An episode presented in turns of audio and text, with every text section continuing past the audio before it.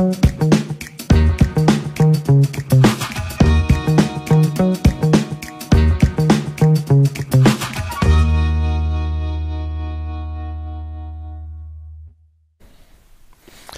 добрый вечер, уважаемые сетезрителей, сетеслушателей. Возвращаемся мы с Чалый Live наконец прямой эфир и в обычную свою сетку по субботам в 18 часов.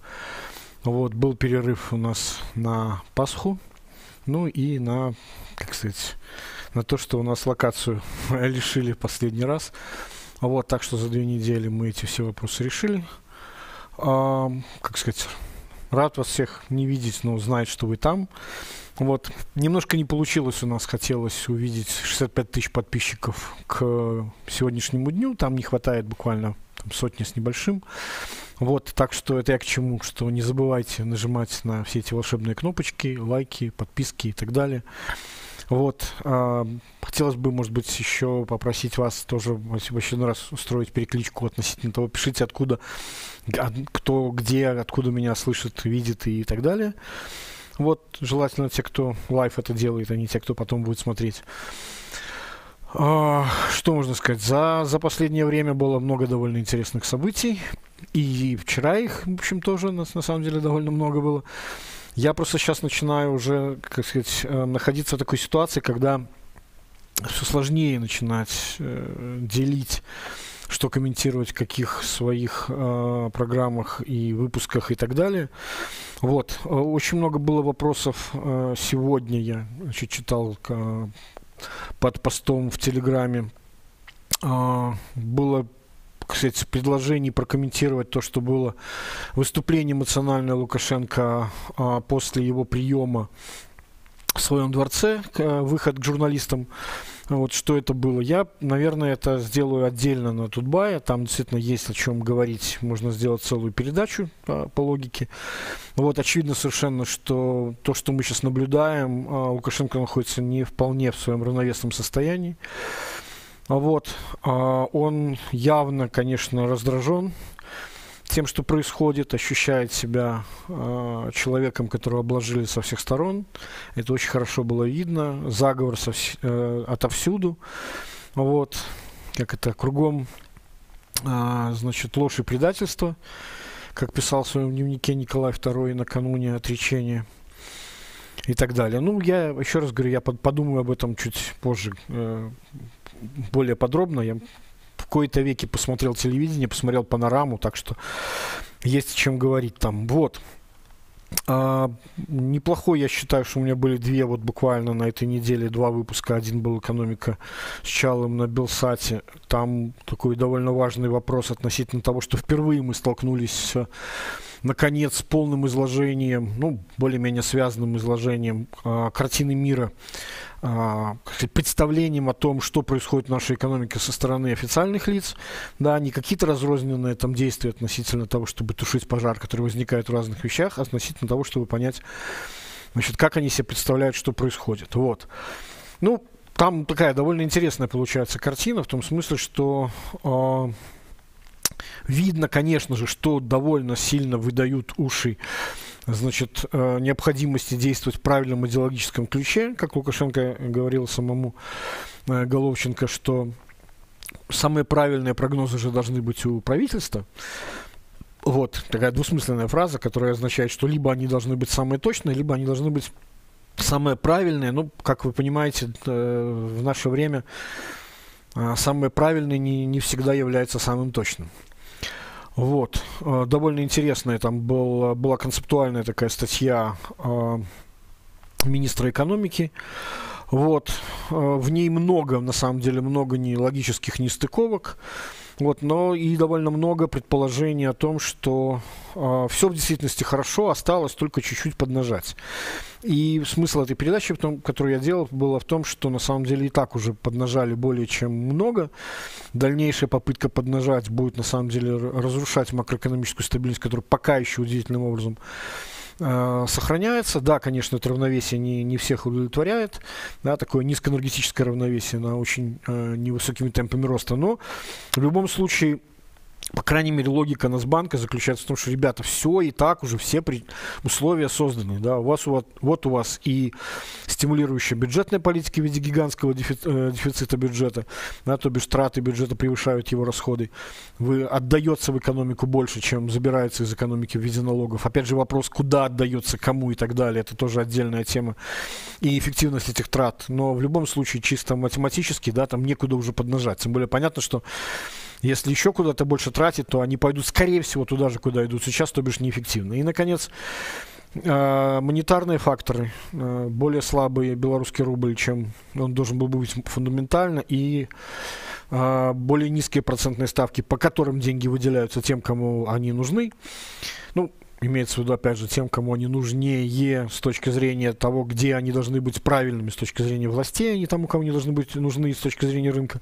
Но в любом случае три абсолютно три вот таких механизма, которые работают на то, чтобы темпы экономического роста уже сейчас бы там, значит, э, позволяли бы наши локомотивы экономики двигаться вперед, тем не менее, пока все, что движется, это все, что связано с внешним, э, внешним спросом. Внешний спрос, понятно, штука от нас не зависящая.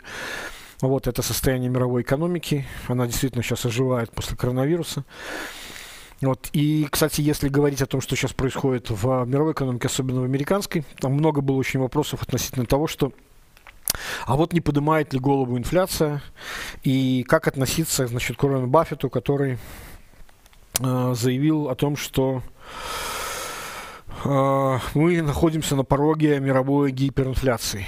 Значит, э, можно сколь угодно долго уважать. Да, кстати, был еще один вопрос про Уоррена Баффета, а именно про его индикатор Уоррена Баффета, а именно соотношение э, капитализации американского фондового рынка к американскому ВВП. То есть предполагается, что Значит, исторически, если этот график строить, то видно, как э, он достигает пика как раз там выше определенных значений, как раз это индикатор так, тогда, когда э, фондовый рынок находится в состоянии пузыря, после чего происходит его э, коррекция э, вниз для, для, до каких-то значений более-менее равновесных для американской экономики. То есть очевидно, что, и я думаю, что всем совершенно четко понятно, даже э, Федеральной резервной системе понятно, что американский рынок находится в состоянии пузыря, Последний их, э, значит, тестимоний э, и репорт, с которым они выступили, э, значит, он там, ну, как сказать, Пауэлл, ну, буквально настолько близко подходит к тому, чтобы э, назвать это пузырем, но не назвать это пузырем, насколько это вообще возможно с точки зрения э, как бы политического и экономического деятеля. Вот, то бишь это всем совершенно четко понятно. Вот, и в этом смысле, конечно же, Павел абсолютно прав. Вот, с другой стороны, здесь ведь вот какой момент. А, Значит, э, тот небольшой скачок инфляции, который сейчас наблюдается, он совершенно образ, никаким образом не связан с э, как сейчас пытаются использовать аргументацию будущей инфляции как, как э, свидетельство того, что значит, стимул, который э, для американской экономики предлагает э, Байден, новоизбранный президент, он то ли избыточен, то ли там, значит, меньше денег нужно и так далее. И так далее. То есть это сейчас пытаются снова этот аргумент превратить к, в, в политический. Вот. А, довольно интересный нюанс. Я бы на самом деле смотрел вот на страхи инфляции знаете, с, если уже говорить с точки зрения политики или там политэкономики, да, то я когда-то рекомендовал книжку Дэвида Гребера «Долг первые пять тысяч лет». Вот, там у него есть целый раздел, посвященный тому, как, в принципе, меняются постепенно, это очень длинные исторические тренды, а, меняется рыночная сила и политические, а, что называется, механизмы власти находятся постепенно перетекают то от э, кредиторов, то значит, к заемщикам.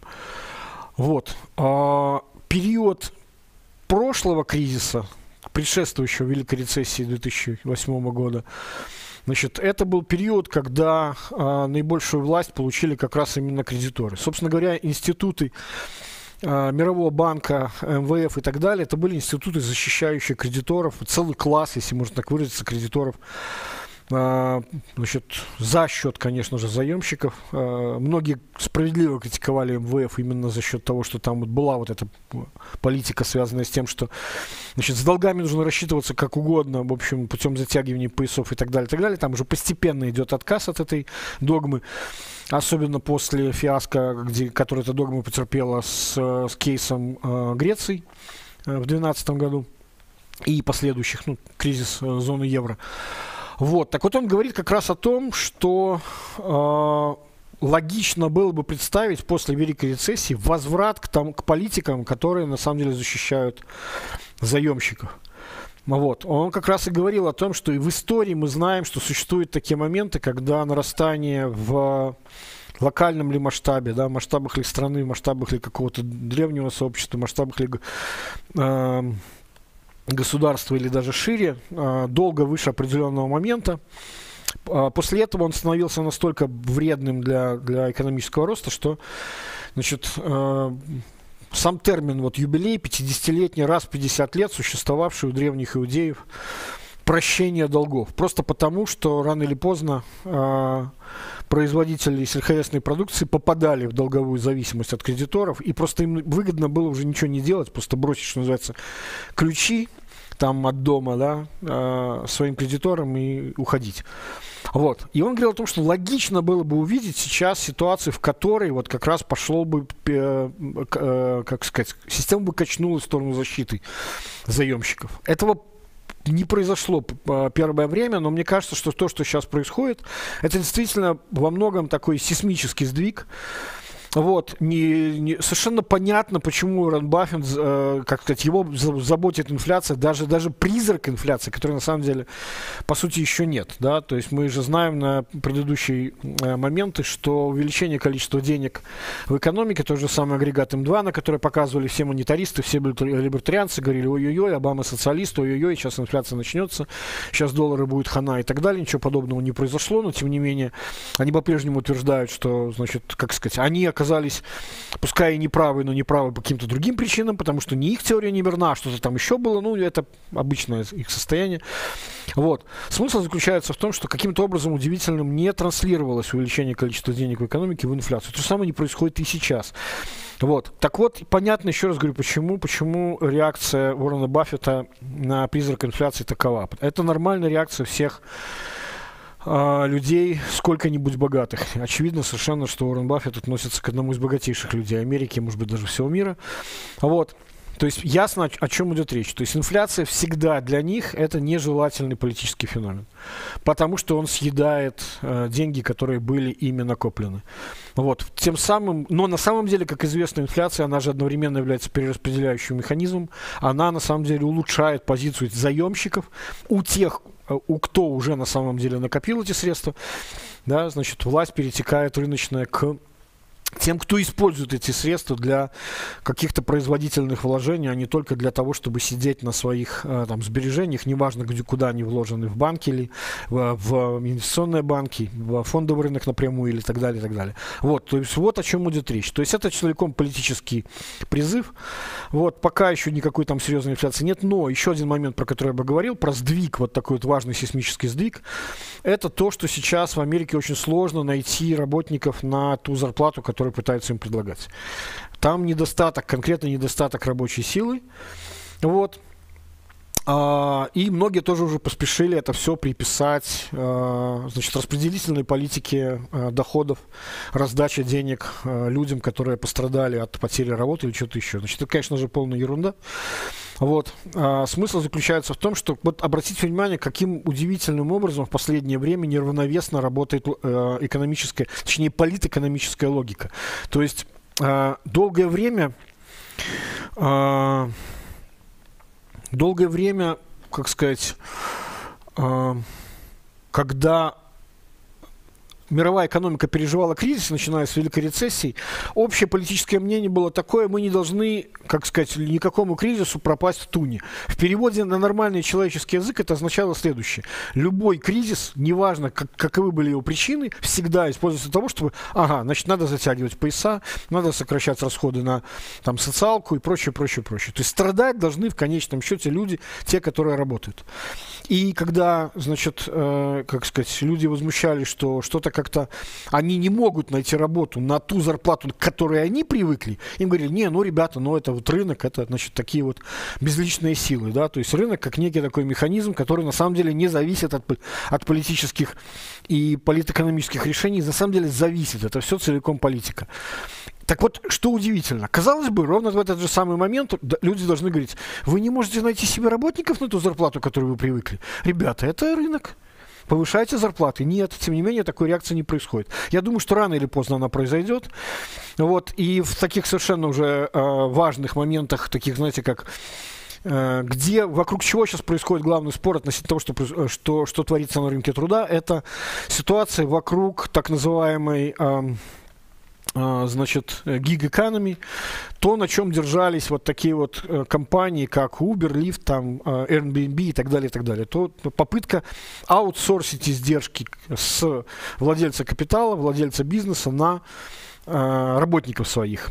Значит, а, то бишь, как им платить меньше, но на самом деле сохранять контроль над ними так же, как если бы они были нормальными работниками. Вот судя по всему, судя по последним тенденциям, значит, дело движется к тому, что э, сотрудники Uber будут видимо, повсеместно приняты, э, будут, э, как сказать, распознаваться как работники. И, соответственно, вся бизнес-модель Uber, которая вся была построена на вот этом вот арбитраже, она окажется под угрозой, но в любом случае это нормальный как сказать, логичный политэкономический процесс, смена циклов власти от одних к другим, та, которая давно назрела, которая должна была происходить после кризиса 2008 года. Тем не менее, был длиннющий период, когда каким-то удивительным образом победили сторонники астерити, затягивание поясов. Они проиграли все интеллектуальные аргументы. Все их политика оказалась провальной. Все их теоретические построения оказались не такими на практике, какими они должны были быть. Соответственно, то, что сейчас происходит, это нормальный разворот. Я заодно и ответил на вопрос, мне там регулярно спрашивали, не происходит ли этого левого разворота. Да, думаю, что да, вполне на самом деле происходит. Это я к чему? Что э, я, меня самого удивляло, что вот то есть кризис 2008 года, он такой вот по масштабам очень важный, его не зря сравнивали с э, Великой рецессией, да, э, Великой депрессией виноват 2009 года, э, 29 года. Вот, Обычно это такие кризисы, по которых происходит смена парадигмы в экономической, не только экономическом мейнстриме, но и политэкономическом мейнстриме. Этого не случилось после 2008 года. То есть каким-то образом политика не дала провести э, как сказать, очистительную работу от э, устранения вот этих старых неработающих догм. Но вот, похоже, это происходит прямо сейчас. Я не могу это и никак иначе к этому относиться, как не приветствовать. Вот. А, был еще один такой вопрос, я практически тоже, может быть, не знаю, почему я решил, что они между собой связаны. А, значит, вопрос по моему отношению к Universal Basic Income, да, а, безусловному базовому доходу. Дело в том, что, значит, я уже разбирал этот вопрос в экономике на пальцах, когда она еще была с видео, вот, старой своей реинкарнации. Я даже специально для вас нашел 4 февраля 2016 года. Была целая передача, посвященная, значит, э, вот этому UBI. И, вот, я, ну, если коротко, я, в общем, поддерживаю эту идею с очень-очень многих точек зрения. Вот. Это был вопрос Славы Берната, который я даже как теперь мне все время говорят, что надо бы называть, кто эти вопросы задает. Вот если я успел записать, то, как правило, я это делаю. Вот, спасибо, что пишете, откуда кто нас смотрит. Да, я, конечно, немножко удивлен, что, э, так сказать, белорусская повестка, она интересна не только Беларуси, потому что мы видим и весь мир. Россия понятна, Украина понятна, Чехия, Канада, Америка, да, это реально очень круто. Вот. А, по поводу, значит, своего последнего подкаста, то бишь текста, который сделала Ольга Лойко, э, из того, что я наговорил э, в четверг, и вчера появился этот текст, да, э, про то, что же такое это было э, с этим декретом, который все никак, вот, все никак не получает у нас формализации, как обещал Лукашенко уже несколько недель назад. Потом этот декрет анонсировал еще раз Головченко, что, мол, успокойтесь, Чапай думу думает, сейчас он еще, еще вот придумает. Да, я там мне кажется, что вот я долго, опять же, я тоже долго думал так же примерно, как Лукашенко, над тем, почему же этот декрет до сих пор не получает свое формальное а, закрепление. Мне кажется, что а, мне кажется, что Лукашенко погорячился его анонсируя и сейчас думает, как бы так чего-нибудь такое придумать, чтобы не совсем всех разочаровать, а с другой стороны, значит, чтобы он не как сказать, не, а, не наделать а, сгоряча тех вещей, которые он сгоряча себе надумал и высказал в момент, когда стало известно о задержании э, покушавшихся, предположительно, каких-то странных людей на него. Вот. А, Значит, ну, про поставки нефти на самом деле я, я уже свое мнение высказал, опять же, в, на Белсате в экономике, с чем там. Мое мнение, что это сейчас просто, значит, не сколько опаса, опа, опасения э, возможных негативных последствий для российских контрагентов, которые значит, нам нефть поставляют, а это скорее продолжение стало застарелого спора транснефти значит, с нашими властями об условиях поставки нефти, об условиях транзита нефти и так далее. Вот просто сейчас они э, решили воспользоваться уязвимостью нашей переговорной позиции, подняли все эти старые свои обиды на наши действия на самом деле. Вот. То бишь это такой способ, ну, еще раз продемонстрировать, так сказать, вернуться к тем вопросам, которые им важны, только в гораздо более сильной позиции. Вот. А, так. Что у нас еще такого было много интересного? Я тут заранее прошу прощения, может быть, я некоторое время буду вынужден бегать, потому что записал очень много, вопросов было очень много. Я, я скажу вот что.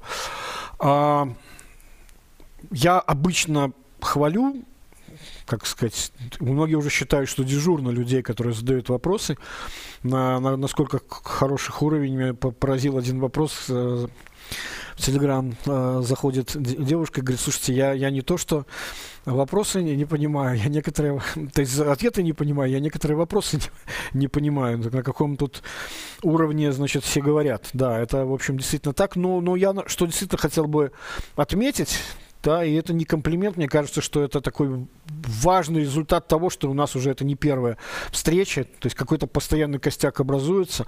Я начинаю видеть, как э, те мысли, которые были высказаны в предыдущих стримах, которые были высказаны там с, с других моих передачах, да, то есть я всю жизнь пытался показать, что, ребята, это определенная целостность, да, это не просто какие-то отдельные там выступления, но я, по сути дела, рассказываю одну, одну и ту же единственную историю, да, некоторые, что-то вроде такой вот летописи с объяснением, что происходит. Там, там каждый раз э, появляются новые мысли. Э, я всегда считаю, что в каждой какой-то э, выпуске ты должен хотя бы что-то до тебя еще не высказанное привнести, иначе смысла нет заниматься словоблудием. Так вот, а, я наконец заметил, как начала работать вот эта система работы в долгую, когда люди начинают обсуждать то, что, то, что было в предыдущих, и задавать вопросы наверх, развивая а, мысли, которые были сказаны ранее. Вот, это на самом деле очень круто. И действительно целый блок таких вопросов я отметил. Один из, как, один из них вот связан как раз с, с моделью, вот этой, я, которой я все время пытаюсь пользоваться, которую я вас, э, перенес, что ли, фактически для для прогнозирования и описания процессов э, в сложных системах из э, физики э, неравновесных фазовых переходов. Ну, как бы я все равно считаю, что все-таки хоть какая-то модель, она всегда лучше, чем модель из серии, там, значит, а вот у меня есть такой инсайт, а вот я там, значит, считаю, что такой-то триггер там или что-то еще, да, чем, чем смотреть на частное, лучше смотреть на именно на тренды, они работают неумолимо, в то время как э, события приходят и уходят. Вот, поэтому было много вопросов в развитии вот этой темы коллективных эффектов относительно того, как работают вот эти э, значит, э, целостность создается из разных людей и так далее. Я по ним еще а, пройдусь. Было много вопросов. Кстати, мне очень понравилось вот это вот а, вопросы, которые говорят о том, что люди смотрят вперед чуть дальше относительно того, какой впереди ожидается кризис. Вот. Значит, если коротко, то есть давайте я, я вижу все более, э, сказать, вот, вот я нахожусь в такой довольно сложной ситуации, да, не хочется пересказывать то, что я уже говорил, но смысл какой? Значит, э, являются ли санкции, я вижу, реальной угрозой режиму, и можно ли все решить с помощью более углубленной интеграции с РФ? Мне кажется, более углубленная интеграция с РФ сейчас на самом деле не стоит на повестке дня у СМРов. Я уже рассказывал, что, что Россию интересует. Его интересует закрытие просто дыр, на самом деле, э, вот этого, этих, все, всего этого схематоза, который, которым у нас отягощена, на самом деле, внешняя торговля Э, с Россией, вот, то бишь убрать дырки, которыми, лазейками, которые пользуются наши э, предприниматели совместно с российскими предпринимателями, лазейки, от которых страдает и наш бюджет, и российский бюджет, но у нас есть просто второй бюджет, поэтому как бы нетто-результат у нас не совсем такой страдательный для страны, просто из одного бюджета в другой, по сути дела, происходит перетекание, такой механизм перераспределения. В России это целиком перераспределение из э, общественных денег в частные. Вот. А, короче, да, я считаю, что это довольно серьезная угроза. Несомненно, это очень серьезная угроза, потому что э, поступление от экспорта, а именно от экспортных пошлин э, на э, насчет экспортных поставок, ну, ясно, что там калийное удобрение, ясно, что там э, значит, гродно азот, но еще, помимо всего прочего, верным таким источником дохода это были поступления от экспортных пошлин на нефтепродукты наши экспортные. А ситуация сейчас такова, что если уполовинивается приход нефти в страну, то как раз-таки, скорее всего, чтобы не допустить резкого роста цен на значит, продукты э, типа дизеля, там, бензина, который требуется для того, чтобы э, вся остальная наша экономика, а главным образом сельское хозяйство могло работать рентабельно, при этом механизм сдерживания э, цен, который сейчас работает, таков, что и так уже ставит под угрозу рентабельность этих нефтеперерабатывающих заводов.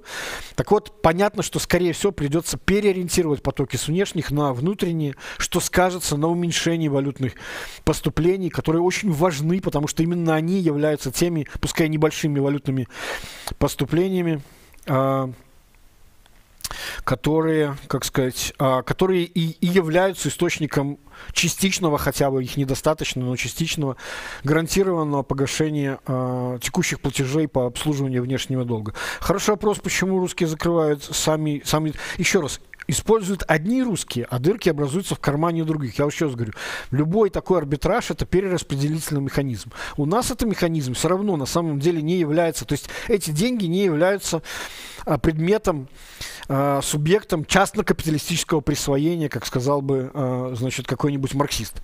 Да? То есть это не присвоение общественных денег, то бишь не, не воровство их там в чистом виде с помощью схем. У нас.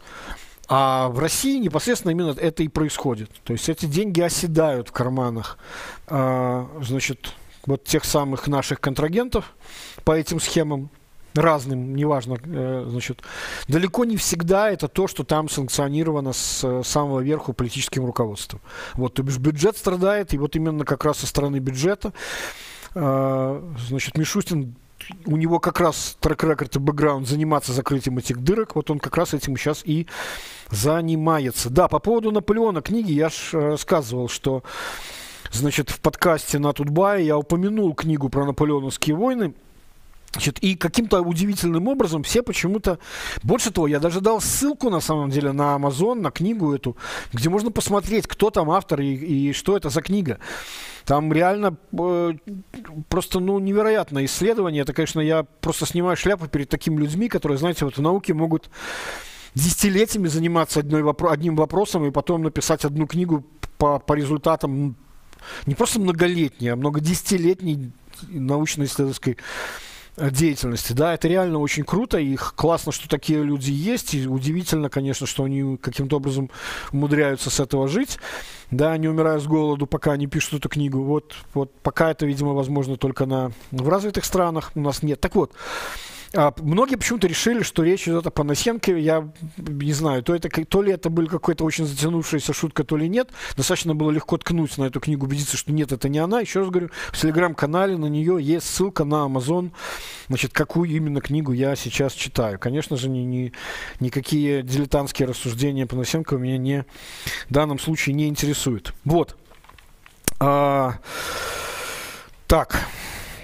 Несколько хороших вопросов было. Давайте я... Слушайте, ну, ребята, ну, уже все давным-давно разобрали, э, откуда взялось, э, откуда взялся рост до, значит, золотовалютных резервов. Там 80% этого роста золотых резервов является переоценкой монетарного золота, остальное это просто сейчас небольшая, что называется, полегка такая образовалась. Вот, уплата квартальных налогов раз, плюс уменьшение количества платежей по внешнему долгу. Соответственно, вот это все примерно так и объясняется. Вот, помимо тех факторов, которые я в предыдущей, не в последней, а в предыдущей передаче «Экономика с челом» объяснял, почему белорусскому рублю сейчас немножко легче, почему он сейчас вот имеет возможность так более-менее вздохнуть против остальных валют. Вот. А, это был вопрос человека Ryan BLR три буквы, которые обозначают Беларусь. Вот, давайте я перейду к уже таким более вопросам конкретным. Вот мне на самом деле, а, смотрите, продолжая мысль, которая была в, в экономике с Чалом, да, я, я понимаю, многие говорят, это нам не очень интересно, там лучше мы послушаем более развернутые рассуждения, давай здесь. Не, ребят, на самом деле я стараюсь там все-таки в 20 минут, я понимаю, что да, это, это серьезное такое прокрустово ложе, куда сложно, как сказать, строить а, развернутую мысль, но я все-таки пытаюсь ее делать законченно, я пытаюсь туда какую-то важную идею привнести. Вот. А, так вот, а, значит, я там как раз пытался говорить о чем, что есть определенная особенность нашей политэкономической, этой уникальной э, белорусской системы, которая определенным образом реагирует на внешние раздражители. То ли это связано с какими-то определенными личными идиосинкразиями людей, которые этой моделью управляют, то ли это просто уже, что называется, past dependence, так работает, а дальше, например, появляется Головченко, типа, кто он такой, говорит он я, чтобы там что-то переделывать. Ну и, соответственно, его дело дальше там продолжать начатое его предшественниками и хвалить все то, что было создано, хотя это на самом деле уже давно не работает. Так вот, к чему? Значит, был очень хороший вопрос к сожалению, не записал, кто его задавал. Да, как же так удивительным образом получается? Действительно, вот мало того, что экономика с точки зрения описания ее международными структурами, наша белорусская, и с точки зрения, там, например, наших синктенков типа там Бюрок, ИПМ там, и прочее, да, а, люди видят одно, значит, а, как сказать, а вот а, а, а ГОСы, да, говорят о том, что нет, все нормально, это не восстановительный рост, у нас сейчас все в порядке, сейчас вот тут вот, вот, все, значит, на самом деле раскочегарится, как выскочит, как выпрыгнет. Сейчас мы немножечко еще нажмем э, запуском инвестиционного цикла, и тогда оно все будет работать э, типа там само. Так вот, не только взгляды отличаются, да, то есть понятно, что экономика это такая большая штука, как слон. Помните, это знаменитая притча о мудрецах слепых, которые щупали слона. Кто-то, значит, там схватился за хвост, кто-то схватился за ногу, а кто-то схватился за кобот. И поскольку никто не знал, что же находится за пределами того, что у него оказалось в руке, естественно, описание слона у всех троих мудрецов радикально отличалось. То есть вопрос, конечно, еще помимо того, что вы, за что вы хватаетесь, это с одной стороны. А с другой стороны, не только в описании разница, есть еще несколько таких удивительных парадоксов, которые люди сами замечают. Вот человек говорит, э, значит, я вижу, как работаю на МТЗ, вижу, как заказы идут, мы там 300 машин в месяц собираем, значит, все идет на полных парах, но при этом денег нет, зарплаты э, платят частично в натуральной форме в виде там сухпайков, ну или как это называется в советские времена, это был стол заказов, это называлось. Я сам, я сам еще застал этот ужас, когда работал первые годы в администрации президента. Вот можете себе представить, в администрации президента был свой стол заказов. Так вот, а, а это на самом деле как раз и есть вот особенность, вот, вот это и есть особенность нашей белорусской уникальной экономической модели. То есть а, у нас она таким настолько нечеловеческим образом выстроена, что всегда считалось, что у нас соцподдержка, она равна поддержке крупных предприятий. Дальше уже эти крупные предприятия автоматически через поддержание избыточной занятости, через выплату скрытого пособия, на самом деле, зарплаты, которая являлась э, с, экономической точки зрения пособием по скрытой безработице, поддерживают этих же людей. Теперь же ситуация такова, и это на самом деле такой довольно интересный момент, связанный именно с тем, что, как мне кажется, а, люди, которые находятся в цепочке вот этой вот предположительно экономического развития, экономической помощи в конечном счете населению, да, они осознали то, что теперь нужно не выстраивать схемы долгосрочной работы, а нужно, что называется, как сказать, успеть как в последний раз. То есть, грубо говоря, деньги не доходят до людей, которые создают эту добавленную стоимость, в том числе по той причине, что они очень нужны там, где они сейчас осваиваются в виде крупных инвестиционных проектов, то, что у нас сейчас красиво называется запуском инвестиционного цикла, и то, о чем на самом деле официально даже и говорилось. Вы думаете, почему у нас зарплаты такие низкие? Говорилось, говорил Лукашенко во время своего э, Всебелорусского народного собрания. А это потому, что мы же там сейчас модернизацию проводим, инвестиционный процесс запускаем. Эти деньги идут в инвестиции. Ну, то бишь, бенефициарами этих денег, которые грубо говоря, раньше в конечном счете что-то приставало к рукам работников, сейчас это главным образом пристает к рукам менеджмента и чиновников, которые решают, какое оборудование закупать, куда вкладываться и так далее. Вот о чем идет речь, как сейчас устроена наша экономика. И вот этот вот момент, кстати, украсть как последний раз, мне кажется, является в том числе таким э, хорошим э, психологическим объяснением того наблюдаемого феномена. Все уже отметили, у нас каждый день чуть ли не бьются рекорды по выявленной западными, значит, негодяями, пограничниками и таможенниками, значит, белорусской контрабанды. Вот, конечно, два с половиной миллиона пачек, ну, все сейчас, там, я даже видел на Тутбае, там значит, была такая статья, а как это может быть, а кто это сделал? А может ли это быть так, что не в курсе там Беларусь Калий, там, или, значит, э, деревообрабатывающее производство, или Гродно Азот, там, в продукции которого, значит, в контейнеры, либо вагоны, или которыми это, это дело, значит, они отгружают, могут ли они быть в курсе? Ну, в духе вот, а кто это сделал, да? Нет, ну, понятно же, конечно, что 2 миллиона пачек э, там э, разовую партию, значит, может купить любой человек, как говорил кто там, Путин, да, там, любой дурак может в военторге купить.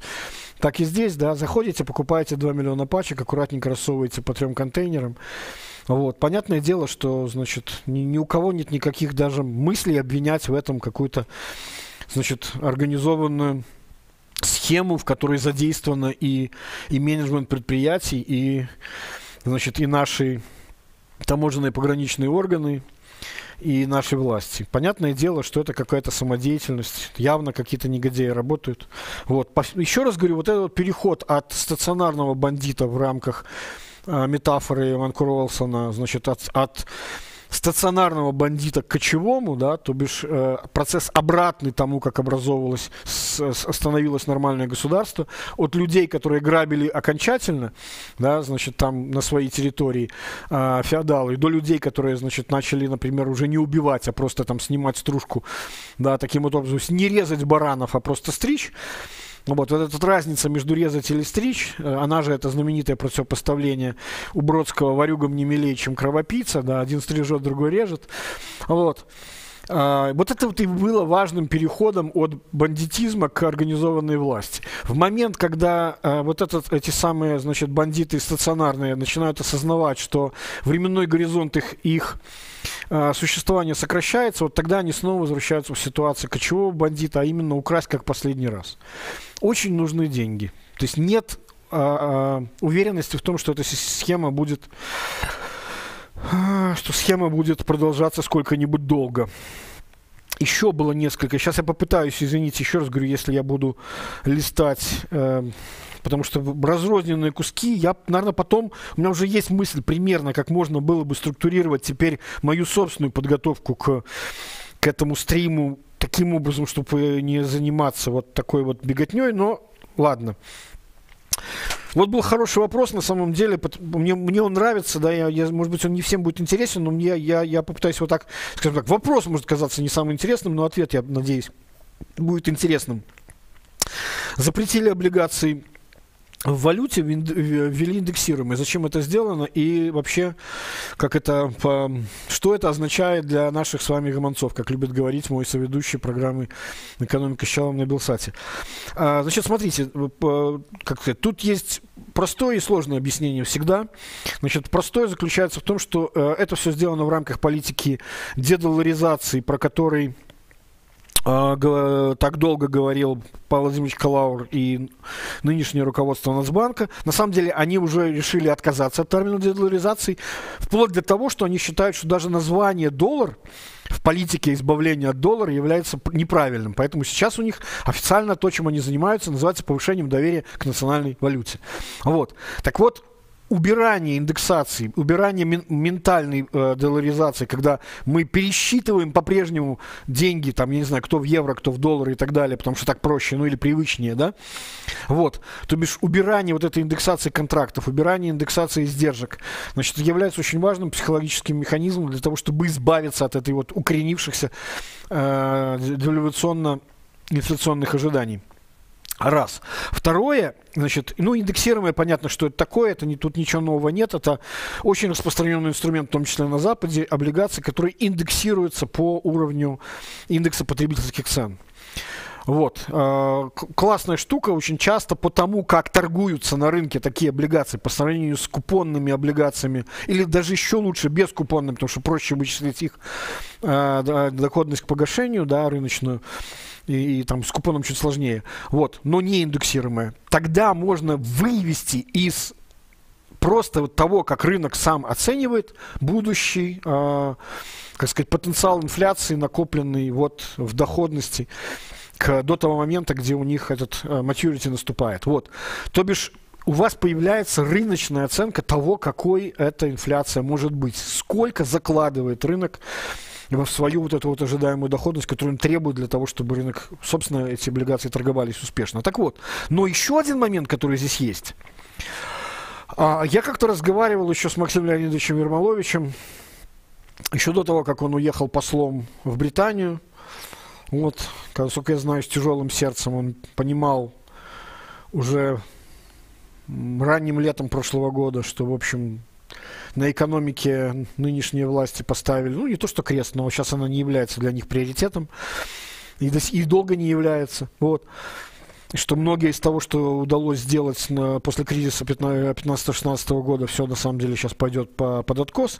Так вот, я значит, говорил ему вот о чем, что а, для того, чтобы наконец можно было говорить, что мы переходим, ну, понятно, еще раз, я понимаю, что сейчас это звучит как, как сферический конь в вакууме, но когда-то же этот дурдом закончится, когда-то же речь будет о том, что нужно же снова строить нормальную экономику, значит, а не думать о том, что будет, э, как сказать, когда долгосрочная перспектива для нас это полгода-год. Вот. Так вот, э, речь шла о том, что нормальный рынок и финансовый, и экономический не работает без длинных финансовых инструментов. Речь даже не о длинных кредитах, вот, а речь скорее о том, что должен быть бенчмарк. Вот как, например, то бишь, э, как сказать, уровень, на который можно ориентироваться. Какова должна быть безрисковая процентная ставка не на год вперед, не на три вперед, как, потому что э, год три это самые спекулятивные инвестиционные проекты только окупаются. Хотя бы 10 лет вперед. Да? С тем, чтобы было... Для чего это делается? У нас будет рыночная оценка того, какой является ставка дисконтирования, которую можно учитывать потом в бизнес-проекты и на основании них э, определять, как, который из них является, значит, в который нужно вкладываться, в который не нужно вкладываться.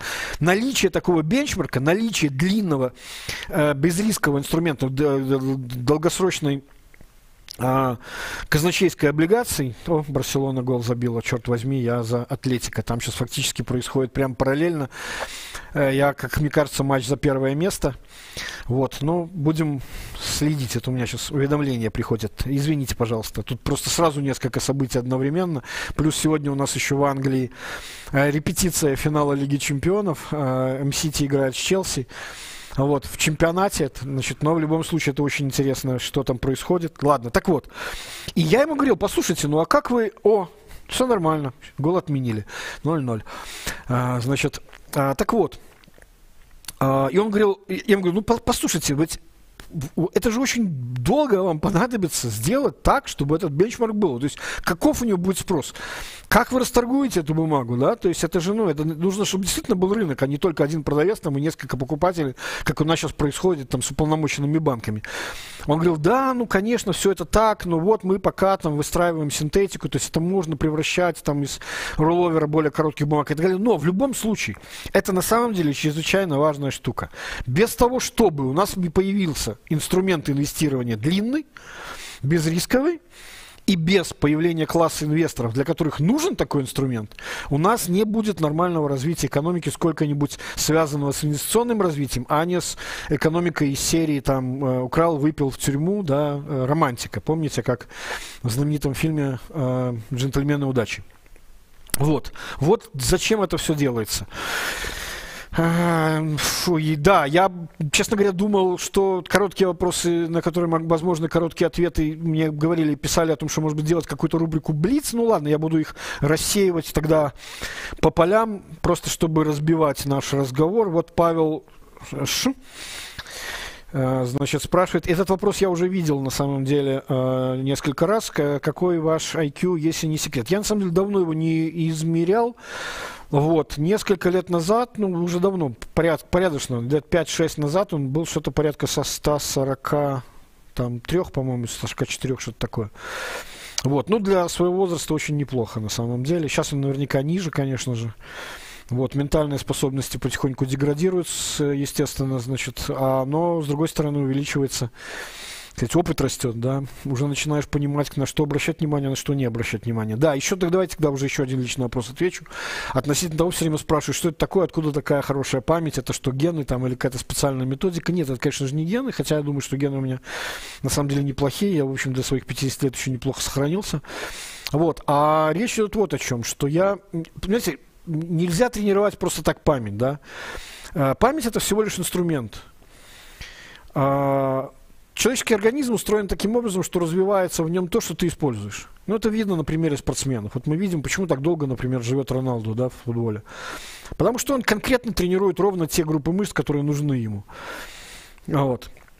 Так вот, речь идет о чем? Что э, Значит, определенные типы мышления, которые я вот пытался вырабатывать, и в том числе вот такие ассоциативные вещи, или то, что мне там часто э, люди, э, как сказать, меня наблюдающие говорили, это то, что называется там латеральным мышлением, таким, значит, не, не обычным, таким, значит, логическим, да, получение там выведения, дедуктивным, таким одного из другого, а вот использование традиционных способов для решения задачи, да, таким интердисциплинарным. Вот, вот такие вещи, на самом деле, и вот это вот ассоциативное запоминание, то есть, грубо говоря, я, я как сказать, я не сказал бы, что у меня хорошая память. У меня, на самом деле, довольно хороший механизм извлечения из этой памяти того, что я точно знаю, там есть. Вот. То есть, когда мне понадобится, я, я как минимум вспомню, каким образом и где эта штука мне была нужна, в каком уголке памяти она там лежит. То бишь, я что хочу сказать? Тренируйте не память, тренируйте мышление, которое нуждается в этих фактах, и укладывает их в систему. Когда вы уложите это, да еще и лучше всего, еще и получите какую-то эмоцию от того, что мы об этом, кстати, как-то говорили очень много. Я об этом говорил еще в прошлом году, почему лозунг «Вы невероятный» был такой классный. Позитивное подтверждение нужно. После того, как у вас что-то удалось, как, например, Э, я не знаю, там вы классную табуреточку срубили, там, или картину покрасили, значит, там классную суп сварили, или придумали классную версию, как я, например, э, на этой неделе для Тутбая, да, похвалите себя. Айда Пушкин, айда сукин сын. Это нормально. Тем самым вот у вас и запоминание будет лучше. Вы запомните эту эмоцию, с помощью нее потом вытяните эти данные. А, так, давайте еще раз тогда, значит, вернемся к к экономическим вещам, потом будет еще немножко про науку, потом еще будет несколько вещей, я там долгое время не отвечал про всякие там крипторынки и прочее, немножко это, если хватит времени, коснусь. Да, так вот, значит, а, черт возьми, это надо было сделать раньше, я только сейчас этот вопрос увидел. Э, нужно было переходить к этому вопросу сразу после того, как я рассказывал за, о, о вот этом вот, видимо, такие происходящим, того, который ждал Дэвид Гребер, левый поворот, поворот в сторону э, рыночной и политической власти от, э, значит, кредиторов к заемщикам. Э, вот мне спросил э, Егор Шульга такой вот вопрос, значит, что... Э, значит, Олег Замулин, из РЭШ в своей книжке про историю макроэкономики написал значит, такую э, как бы интересную вещь про то, что, э, мол, золотой стандарт, на самом деле, он уже был практически целиком похоронен а, после Первой мировой войны, потом к нему зачем-то почему-то вернулись.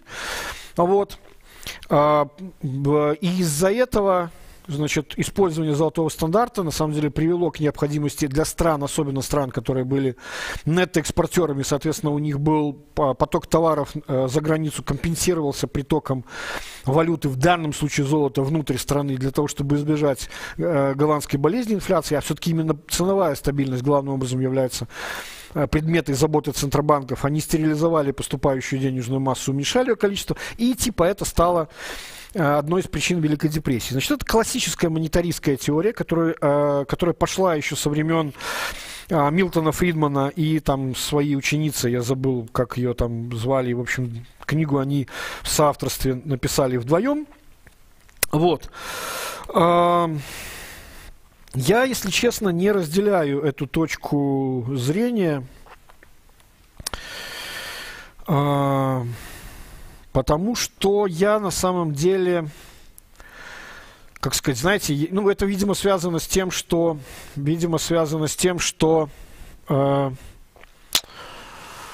как сказать, я, я наблюдал экономику, и мои представления об экономике формировались не сколько вот исходя из теоретических каких-то вещей, да, а исходя из совершенно практических, с одной стороны, из необходимости делать какие-то, участвовать в разработке антикризисных программ там и программ развития для э, страны и со стороны власти, а потом я со стороны рынка наблюдал, как это все работает э, далеко не так, как это на самом деле описано во многих разных учебниках.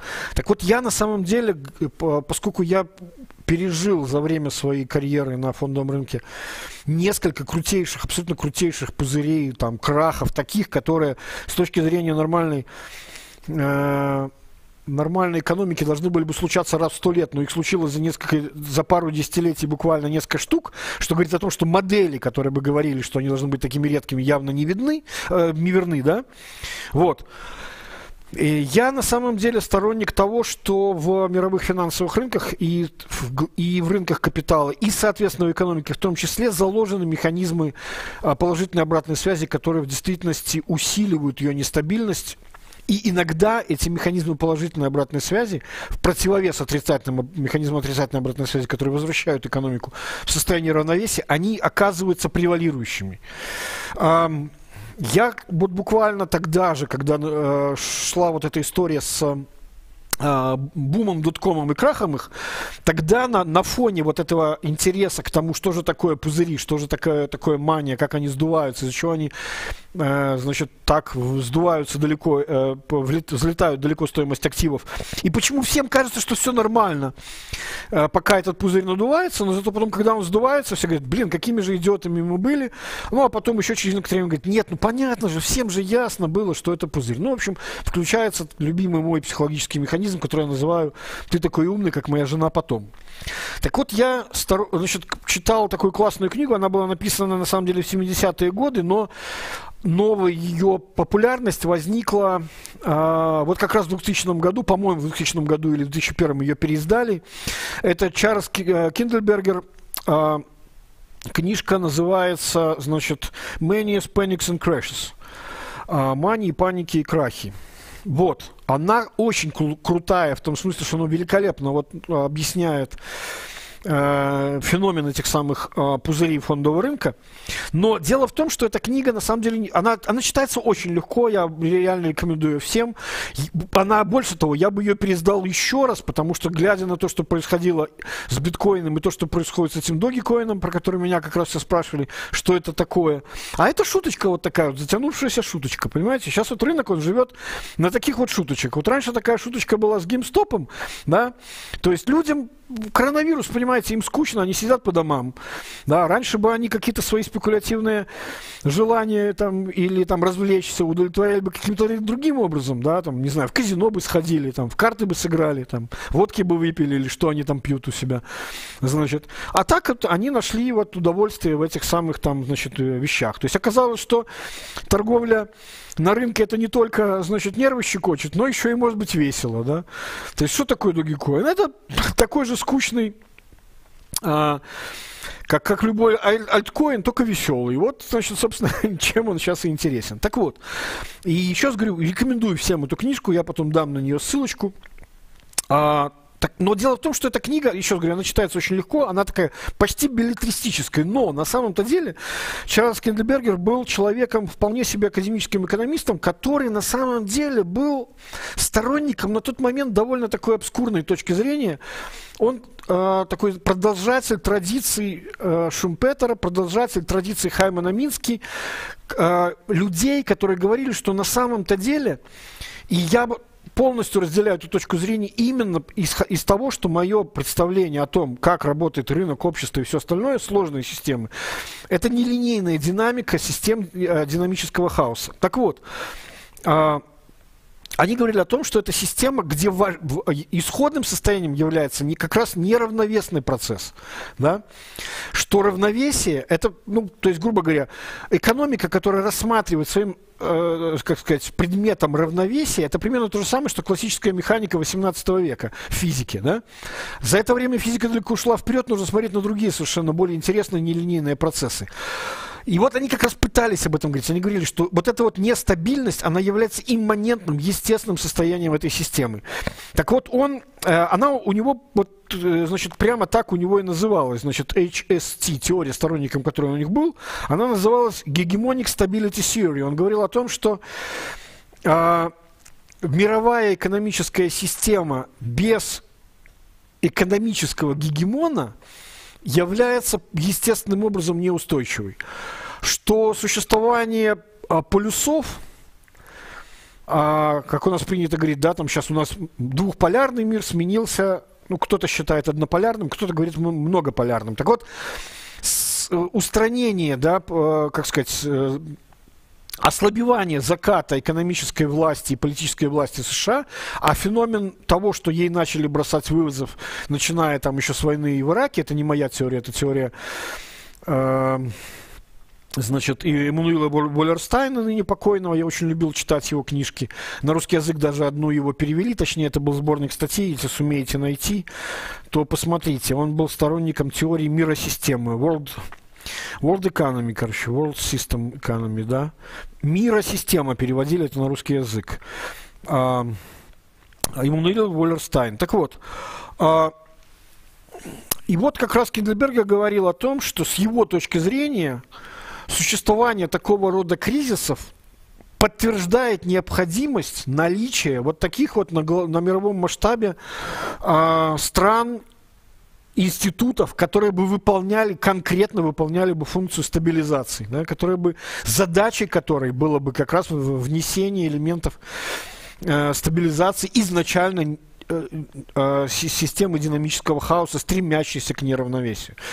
Вот. Ну и то есть практически он написал тогда еще, вот в 70-е годы, он говорил о том, что вот должно быть, а, а, значит, роль, например, США, ну тогда речь шла именно США, роль Федеральной резервной системы как кредитора последней инстанции общемировой. Так вот, как раз реакция на э, Великую рецессию 2008 и, и более поздних годов и так далее, и то, что происходит сейчас, реакция на коронавирус, это конкретное подтверждение этой самой теории. Книжка, где он ее высказывает, она называется The World in Depression 29-39 годы.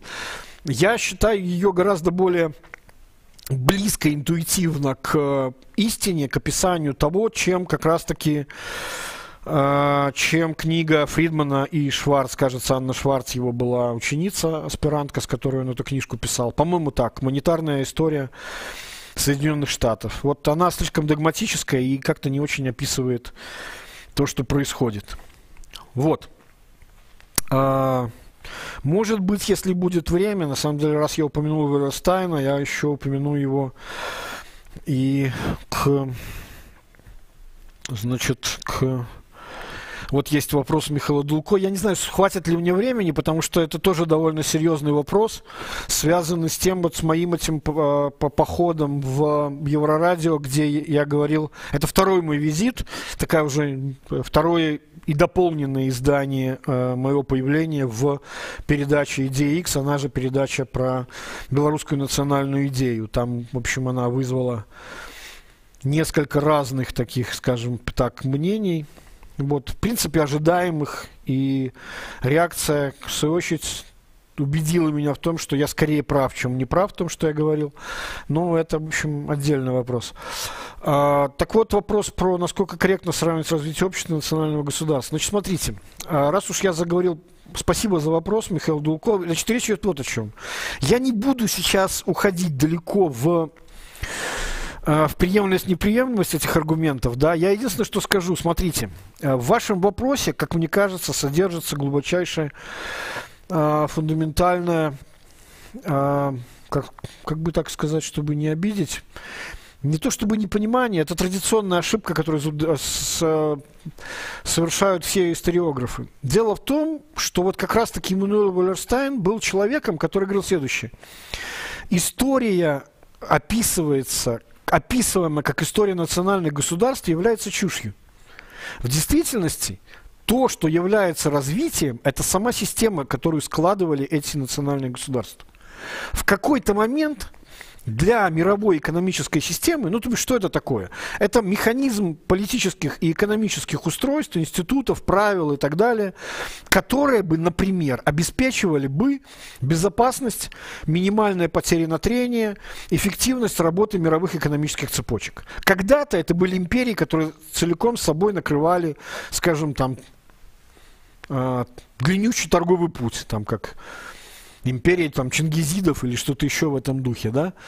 Вот. Это могли быть какие-то союзы, но выполнявшие ту же самую функцию, гарантирующую безопасность внешней торговли.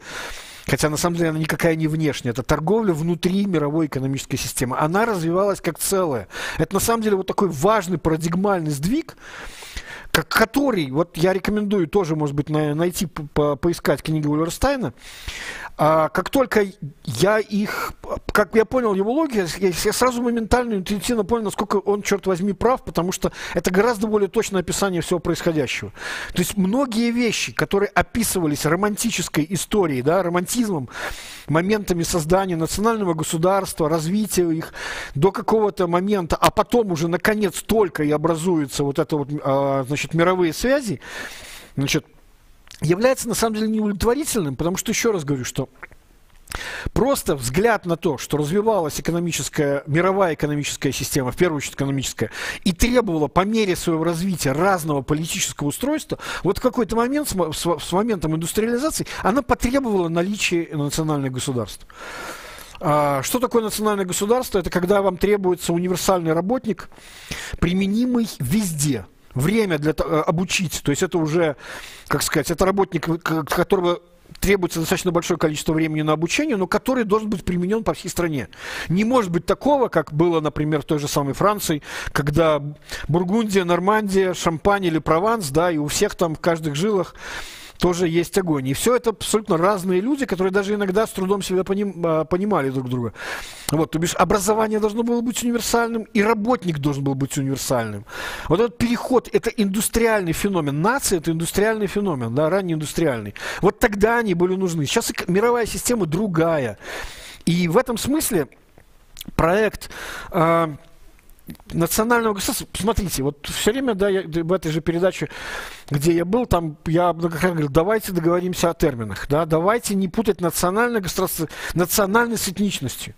К сожалению, постоянно, очень многие люди постоянно это путают или равняют одно с другим. В настоящем это национальные государства переросли этнические государства. И как раз-таки а, проект США, он и был... Такой, где они пытались заглянуть, как сейчас очень любят говорить, Лукашенко говорит, заглянуть за горизонт вот этих вот национальных а, проектов. И именно потому, что они начинали с чистого листа, они могли сесть и без вот этого тяжелого наследия там монархической э, там Европы или чего-то еще, да, значит, просто-напросто сесть нормально, спокойно, в течение какого-то времени обсудить и договориться, как должно быть устройство страны, таким образом, что Конституцию не нужно было менять на протяжении 200 лет, иногда там добавлять небольшие поправочки. Вот о чем идет речь. Поэтому срав... еще раз говорю, развитие общества национального государства, развитие было не общество национального государства, развитие было мировой системы. И, соответственно, внутри этой экономической системы по-разному э, развивались составляющие ее. Вот. То есть до какого-то момента нужна была большая империя, которая единой политической властью закрывала входящая в себя вот эти пространства. На самом деле, эта точка зрения такая архаическая, она по-прежнему каким-то удивительным образом снова появляется в современном дискурсе. Очень часто можно встретить вот эту же логика там, о валютных зонах, или, например, э, должны быть обязательно крупные интеграционные образования по 150-300 миллионов человек, и только тогда это нормально живет. Ну, в общем, ерунда это все, конечно. Вот. А, про абсолютизм хороший вопрос.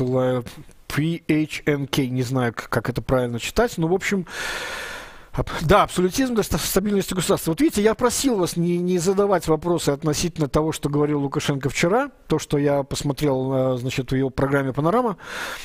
Вот, я это все-таки отдельно скажу. Ну, это же вы явно про это спрашиваете. Он же как раз про это и говорил, о том, что не нужна нам никакая демократия, нужен нам, значит, порядок, стабильность, управляемость и все остальное. Я, черт возьми, может быть, все-таки успею, наверное, зацепить этот момент, а, потому что было несколько вопросов, связанных как раз вот с феноменами коллективными и в продолжении развития вот мыслей, которые, которые у нас уже были относительно того, как устроена система, как она состоит из элементов связи между ними, как она эволюционирует и так далее, как работают эти коллективные эффекты. Вот, так, давайте я еще посмотрю, что у нас здесь осталось. Так, а с, говорил о серьезном, давайте коротко отвечу про не совсем серьезное. Вот меня спрашивали про... Такой был интересный вопрос. Значит, э, он, казалось бы, простой, нужно было ответить очень быстро, но отвечу чуть длиннее. Первая симфония Чайковского или первая симфония Рахманинова? Значит, смотрите, понятно же, что речь идет не о том, что больше нравится, да, я просто, как сказать, я, я не знаю, или это, видимо, такая моя какая-то собственная идиосинкразия, но смысл заключается в том, что я за этим вопросом вижу на самом деле э, нечто более глубокое. Смотрите, почему здесь идет такое красивое противостояние между Чайковским и, и Рахманиным? Да? Один предположительно такой женственный, э, ну, многие догадываются, по каким причинам, значит, композитор, а другой вот такой нарочито мужественный, да, значит, э, такой более, с более брутальными мелодиями и так далее. Значит, я, я вот просто хочу сказать. Смотрите, дело в том, что мне кажется, что есть такой очень странный феномен – в последнее время очень много было разговоров о том, что ж такое настоящая мужественность, что ж такое там вот этот вот токсичная маскулинность, что такое нетоксичная маскулинность. И вообще там какой-то недавно был очередной гендерный белорусский срачик там, значит, относительно того, что такое там харасмент там и прочее. Вот, я не хочу этого касаться, там у меня есть свое мнение немножко другое. Ну, короче, я про вот про что. Дело в том, что я очень ценю авторов, неважно, композиторов ли, писателей ли, режиссеров ли, а, которые не боятся, мужчин, которые не боятся своей собственной эмоциональной стороны, сентиментальности, чувствительности которые не боятся показаться таким, к которым, как, как им кажется, могут быть восприняты с точки зрения вот этой маскулинности, там, слабости или чем-то еще. И для меня трагическими являются те фигуры, которые писали, творили нарочито мужественные вещи на мужественные темы, тем самым, чтобы скрыть на самом деле свою глубокую и тонко чувствующую природу. Вот мне кажется, что таким является Джек Лондон. Посмотрите, все его книги о чем? О необычайно сильных, мужественных людях в чрезвычайной ситуации. Я уверен, что это маска, которой скрывается на самом деле тонкий человек. И вот если продолжать логику да, Чайковского против Рахманинов, эта логика на самом деле еще лучше видна на Хемингуэя против Фиджеральда. Два друга, живших одновременно и творивших одновременно в Париже, в лучшие его времена самые творческие. Вот Хемингуэй, очевидно, человек, который стеснялся своей чувственной стороны. Отсюда вот эти вот такие немножко наивные его вещи, там, как, например, Movable Feast, он же праздник, который всегда с тобой, или там «По ком звонит колокол» с цитатой из Джона Донна. Если ты не знаешь, о каком звонит колокол, он звонит о тебе, да. А вот как раз-таки Ферджеральд, он не стеснялся вот этой стороны. И мне кажется, что это получилось у него гораздо органичнее. И я даже говорю не о Великом Гэтсби, не дописанном до конца, а совершенно прекрасные его вещи, как «Ночь нежна». Вот. Так что скорее, пожалуй, вот я выбираю такую сторону. Но еще раз говорю, чаще всего то есть нет, нет людей творческих, которые бы тонко не чувствовали. Мне просто не нравится, когда специально цепляется маска такая, что нет, вот я считаю, что я должен выглядеть таким вот образом. Это я к чему? Что я сам как-то в последнее время становлюсь все более сентиментальным. Не знаю, может быть, это, конечно, с одной стороны можно приписать и таким эмоциональным всплескам, которыми пережив... вся страна переживала. С другой стороны, как троллит меня сейчас моя любимая женщина, говорит, не, ну это возраст, там уже тестостерона меньше, там и прочее. Вот. Не знаю, шутит она или нет, будем считать, что лучше, лучше пускай шутит. А, про футбол, да? Хорошие есть несколько вопросов. Что думаю про протесты болельщиков МЮ? Нет, почему здесь социализм на самом деле? Э, суть заключается в том, что кто же является стейкхолдерами. Дело в том, что я, я абсолютно сторонник вот этой вот лозунга Glazer, Glazers out, да? Глазеров всех надо послать нахрен, потому что они на самом деле, э, как сказать, знаете как, обычно же считается, что Лукашенко очень такой любит говорить, обязательно должен быть хозяин. Да? Капитализм это когда хозяина, социализм, когда хозяина нет. Так вот, глазеры не хозяева, они стервятники. Значит, эти люди, которые ничего не привнесли к клубу, это люди, которые купили его на самом деле, обременив его огромными долгами, которые легли на самом деле на бремя клуба, а не на них. То есть это люди, которые, в общем, грубо говоря, я бы назвал их мошенниками, но такими как это, как Остап Бендер знал там 101 способ относительно честного отъема денег, вот это один из таких способов. Они не, не развивают свой клуб, они на самом деле пытаются, что, как это по-английски говорят, profiteering from it, да, извлечь выгоду от владения им, в большей степени, чем наоборот. А вот как раз-таки английский футбол всегда был построен на том, если кто смотрел сериал «Английская игра», он же как раз про это. Футбол это все-таки игра кого? Это игра аристократов или это игра для значит, простого рабочего, условно говоря, класса, простого люда, который сам же играет и сам же и смотрит. Они являются стейкхолдерами этого футбола. И вот об этом сейчас идет речь. Я сторонник я, тех клубов, где у болельщиков является, э, где у болельщики являются одновременно акционерами. Боруссия Дортмунд, например, второй мой любимый клуб, он, он таким является. Я целиком поддерживаю протесты болельщиков МЮ которые вот недавно состоялись. И был еще один вопрос. Э, Серхио спрашивал про годы Клоппа в Ливерпуле э, и сравнение его с, с Мэн-Сити, что вот, мол, Клопп э, предпочитает выращивать игроков, а не покупать, как это делает Мэн-Сити. Я понимаю, у меня тоже очень много претензий к Мэн-Сити. Они действительно пытались долгое время. Видите, как долго, на самом деле, с прихода Абрамовича, огромное количество денег им пришлось потратить, прежде чем, наконец, элементы мозаики с, с, с, кликнули. Ха. Бывает и так. Вот. А, и, наконец, это все заработало. Ну, а я, знаете, я что бы хотел сказать? Мне кажется, что там вопрос был специально задан, да, хоть я и болельщик МЮ, но вот что вы можете сказать о Клопе? Значит, знаете, что я хочу сказать? Мне кажется, что как раз-таки МЮ является клубом, который развивает своих игроков. Да, наличие большого количества звезд, которые приходят из академии и и растут вместе с этой командой, да, ну, включают эту самую золотую э, золотой период Фергюсона, да, и наоборот феномен, который показывает, что звезды, состоявшиеся в МЮ, не приживаются, да, говорит о том, что это МЮ такой клуб. Клоп, на самом деле, я, я, я, я не могу сказать про него как человека, который развивает клуб, по той простой причине, что он никогда долго ничего не развивал. У Клопа еще, опять же, я не зря сказал, что мне нравится э, Боруссия Дортмунд. Я видел, каким, какой прекрасной она была на пике, когда ее тренировал Клоп, но, к сожалению, Клоп оставляет любой клуб в руинах.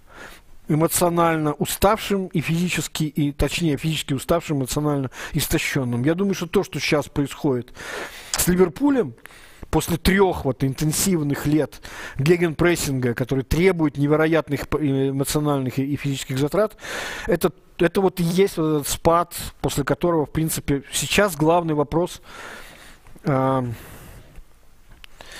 сможет ли он решить проблему третьего года.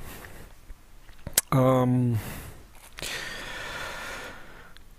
так, мнение об аттестации менеджеров Альфа-банка. Я, у меня нет достаточной информации относительно того, чтобы судить о том, что конкретно там происходит. По косвенным признакам я считаю, что это таким образом Нацбанк как регулятор банковской системы, дайте я, я попытаюсь высказаться максимально корректно и и обтекаемо, но тем не менее сказать, что я хочу.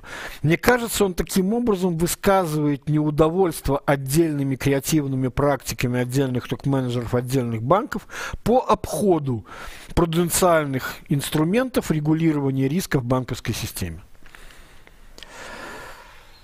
Так. Давайте я вернусь все же к Значит, про золотой стандарт, про Киндлбергер я сказал. Это мы можем вычеркивать.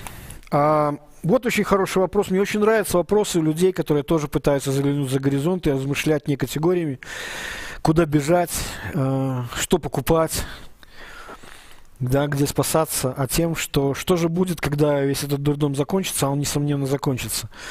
Вопрос, какова должна быть стратегия. Человек, подписывающийся Юрий, он очень активен, у него несколько вопросов было классных э, в телеграм-канале вот, в обсуждении. Э, какова должна стратегия второго президента? Э, учитывая то, что вполне возможно, что его срок будет ограничен только одним пятилетием. Да, то есть должен, должна ли это быть продолжение использования, то бишь та же диктатура, только уже в, в хороших руках для проведения быстрых реформ с тем, чтобы сократить этот переходный период и так далее. Там сам же человек э, говорит о том, что да, да, я понимаю риски этого решения. Это вот, на, как сказать, логика надежды на benevolent dictatorship, да, такого, значит, э, добра желающего патернистской фигуре. Ну, уже на самом деле в этом вопросе, в этом сомнении заложен ответ. Я уверен, что нет, как бы как раз мы и, и события прошлого года говорили о том, что мы уходим сейчас от этой фигуры опеки.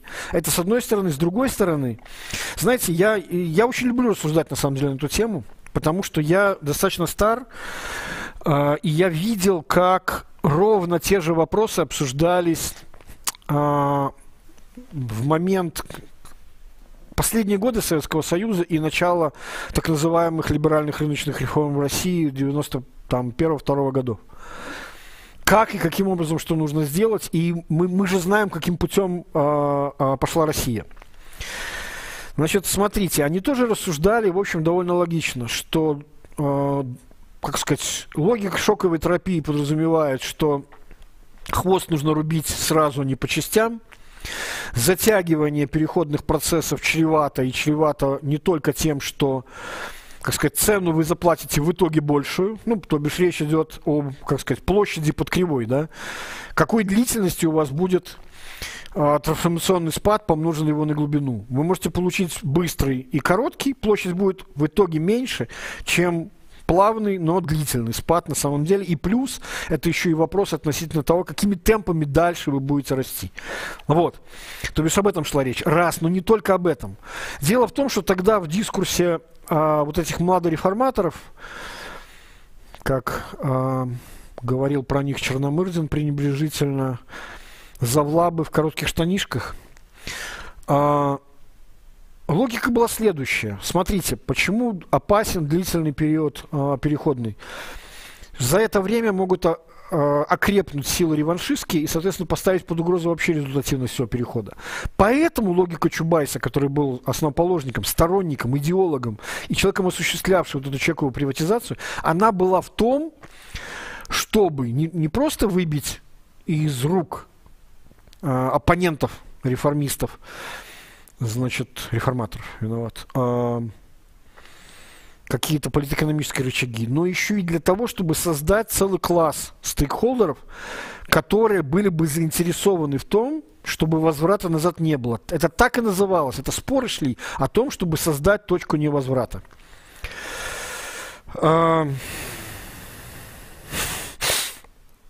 к сожалению, к сожалению, вот эта вот поспешность, с которой это все реализовывалось, инструменты, с которыми это делалось, и особенно, э, и особенно идея, э, как сказать, использовать, знаете, вот почему-то вот есть такая вот любовь, не знаю, откуда эта любовь целовать все время солдатский сапог, вот эту любовь к, к диктатору от людей, которые, в принципе, должны были бы быть как либералы демократических убеждений, да. То есть давайте мы избежим необходимости разговаривать с собственным населением, объяснять, почему мы считаем, что нужно так. Давайте мы найдем, найдем кого-то, советниками которого мы будем, который, пользуясь своим авторитетом ли, властью ли, или насилием ли, как, например, Ли Кван Ю, тот же еще один Ли, да, значит, за нас все сделает. Ребята, так не работает. Опыт России показал, что результатом такого а, недемократического перехода, без контроля со стороны гражданского общества, демократического контроля, никакого другого невозможно, э, за процессом либерализации, то бишь демократизации экономических отношений, происходит то, что, в общем, называется захватом государства. Результатом этого стало образование той самой проблемы ранних победителей, о которой у меня как раз был отдельный вопрос, что сделать так для того, чтобы избежать вот этой проблемы ранних победителей, которые будут заинтересованы в промежуточном состоянии. Они достигли успеха уже, им не нужно дальнейшей конкуренции. Семибанкирщина, которая образовалась в результате залоговых аукционов, а залоговые аукционы как раз и был инструмент, который политически продавался Ельцину как механизм образования класса собственников, который, соответственно, и будет заинтересован в статус-кво, в сохранении э, вот этого самого самой невозможности коммунистического реванша. А, и вот эта вот семибанкирщина, а именно вот эта вот ситуация с, эм, как сказать, с олигархатом, да, и она и, в общем, образовала вот уродливую социальную динамику, которая по-прежнему сохраняется. Смотрите, в чем, в чем здесь э, момент? Вопрос ведь даже не в том, что все как сказать, э, за, за бесценок э, крупные до, производящие, добывающие активы оказались в руках небольшого количества сверхбогатых людей. Проблема в том, что мне, мне, я в свое время спорил даже с русскими э, сторонниками такого хода развития событий, которые говорили, ну слушай, ну в конце концов, вот в Америке же тоже были Роберт Бароны, тоже были сверхбогатые люди. Тот же Карнеги, тот же Рокфеллер, тот же Ротшильд. Да? Но потом-то потом-то их дети, да, они же там становились, как сказать, они, может быть, стыдились там своих э, отцов, да, там методов, с которыми они добывали свое богатство. И в конечном счете они становились нормальными членами общества и вписывались, да, там, в существующие нормы и правила, и даже влияли на них таким образом, чтобы бенефициарами этого оказались э, почти все. Так вот, смотрите, в чем разница. Ключевое слово здесь, их дети стыдились этих практик. Я пока и тогда, и сейчас не вижу этого в России. Это раз. Второе. Смотрите, какой очень важный момент. Когда вы получаете в результате экономической либерализации отсутствие демократизации в экономике и в политике, вы получаете уродливое э, распределение доходов в обществе. Вы получаете большое количество бедных и небольшое количество богатых, и малое количество среднего класса. Ну, часто говорят, средний класс нужен для там, политической стабильности. На самом деле не для этого он нужен. Я сейчас объясню, зачем он нужен. Смотрите, в чем проблема такого... Э, значит, такой ситуации. Там, кстати, у меня были еще несколько вопросов относительно того, какой должен быть подушевой доход, чтобы страна, наконец, могла быть демократической. Эм, человек спрашивал, сейчас я даже его выписал и даже его назову. Belarusian Citizen, такой никнейм у него, да, он прочитал третью волну Хансингтона, где он как раз говорит о том, что бедные общества обречены на недемократичность. Смотрите, Речь идет не о бедности, речь идет на самом деле не о среднем уровне, речь идет о э, разделении по доходам. То есть экономической динамики, развития у таких обществ нет. Почему? Потому что у них фактически нет внутреннего рынка. Э, бедные люди, они являются субъектами потребления, да, внутренних, но самых дешевых продуктов. И, соответственно, сколько-нибудь развитие внутреннего производства является практически бессмысленным. А в то же самое время люди, у которых есть деньги, они тоже не являются субъектами потребления внутри страны. Зачем им покупать продукцию своей собственной промышленности, неважно, легкой или тяжелой, если они могут съездить в Милан там, за одеждой, за мебелью, там, купить все, что угодно за границей. Вот в чем проблема. И до тех пор, пока э, вот этого вот э, дефолта понтов и, и, и Наконец, образование среднего класса в результате объединения все-таки людей, пострадавших от девальвации, как раз-таки, э, которая съела частично накопление людей, но при этом э, поспособствовала развитию производства силу удешевления, увеличению конкурентоспособности отечественного производства и так далее. И я уже многократно рассказывал о темпах экономического роста в 1999 году. Так вот, без этого ничего не происходит. Так вот, я, я что хочу сказать. Да, кстати, когда-то давно я прочитал такое очень интересное интервью Михаила Владимировича Мясниковича. Это были еще времена, когда Мясникович, кстати, пожалуй, самый до сих пор авторитетный человек в белорусской номенклатуре, рассуждал гипотетически о том, как же как, каков, каков с его точки зрения будет вот этот самый процесс политической и экономической либерализации. Где он, где он открытым текстом сказал, я считаю, что сначала мы должны завершить а, либерализацию экономическую, а затем уже пройдут политические реформы. Значит, смотрите, в чем опасность такого рода э, взглядов и почему за этим я вижу конкретные интересы, а не просто заблуждение. В переводе на нормальный человеческий язык, это моя любимая фраза, как многие уже знают, это вот э, герменевтика чиновояза. В переводе на нормальный человеческий язык это означает, ребята, мы хотим получить такую систему, в которой все командные высоты в экономике уже будут нашими, а уже потом мы сможем запустить такие правила игры, которые формально, в общем-то, где все равны, но исходом игры в виде того, кто окажется победителем, все равно будем мы. Вот о чем идет речь. Внешне соблюдаться все приличия будут, э, как сказать, э, э, э, и даже, наверное, это будет выглядеть для стороннего наблюдателя, ну, например, для европейцев, которые будут говорить, о, смотрите, у вас же есть рыночная экономика, у вас же есть свободные выборы парламентской демократии и так далее. Пофигу, что это на самом деле играет борьба на найских мальчиках, та, которая в итоге произошла, как, например, вот корпоративистский период до Януковичский в, в Украине. Да, э, как сказать, олигархи между собой играли количеством своих блоков в Раде. Вот. Короче, э, я даже целую, по-моему, передачу когда-то делал «Экономика на пальцах» про то, что э, нет правильного порядка ходов. Одновременно экономическая либерализация должна сопровождаться одновременно политической либерализацией. Это, да, это понятно, что это процесс опасный, который увеличивает количество неопределенности.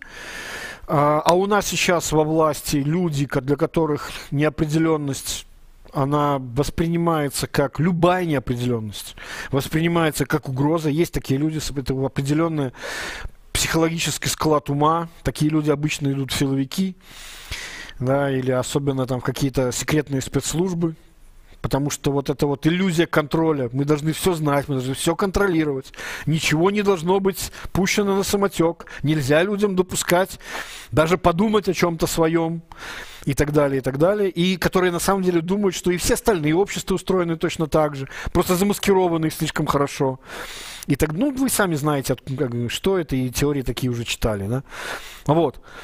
Поэтому понятно, что такая, такой ход развития событий, он не был приемлем для, для нынешнего политического руководства. Не было у них политической воли для того, чтобы именно в этом направлении двигаться. Наоборот, как мы видим, что произошло? Произошла редукция, произошло возвращение к архаическим практикам того, что, значит, э, как сказать, задачи, которые перед нами стоят, усложняются, А при этом мы боимся этой неопределенности, боимся этой усложнения. А давайте мы сделаем так, что на самом деле не мы увеличим количество инструментов управления, а уменьшим количество степеней в управляемом э, объекте.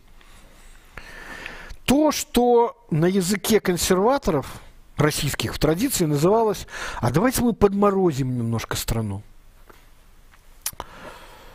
Э, такой вот многократно используем еще со времен Николая Первого, и потом еще во времена Советского Союза, и теперь еще во времена Путина многократно используемый аргумент. И вот здесь я теперь перехожу, собственно, к кибернетике, еще одной большой части разговора, которую я хотел говорить.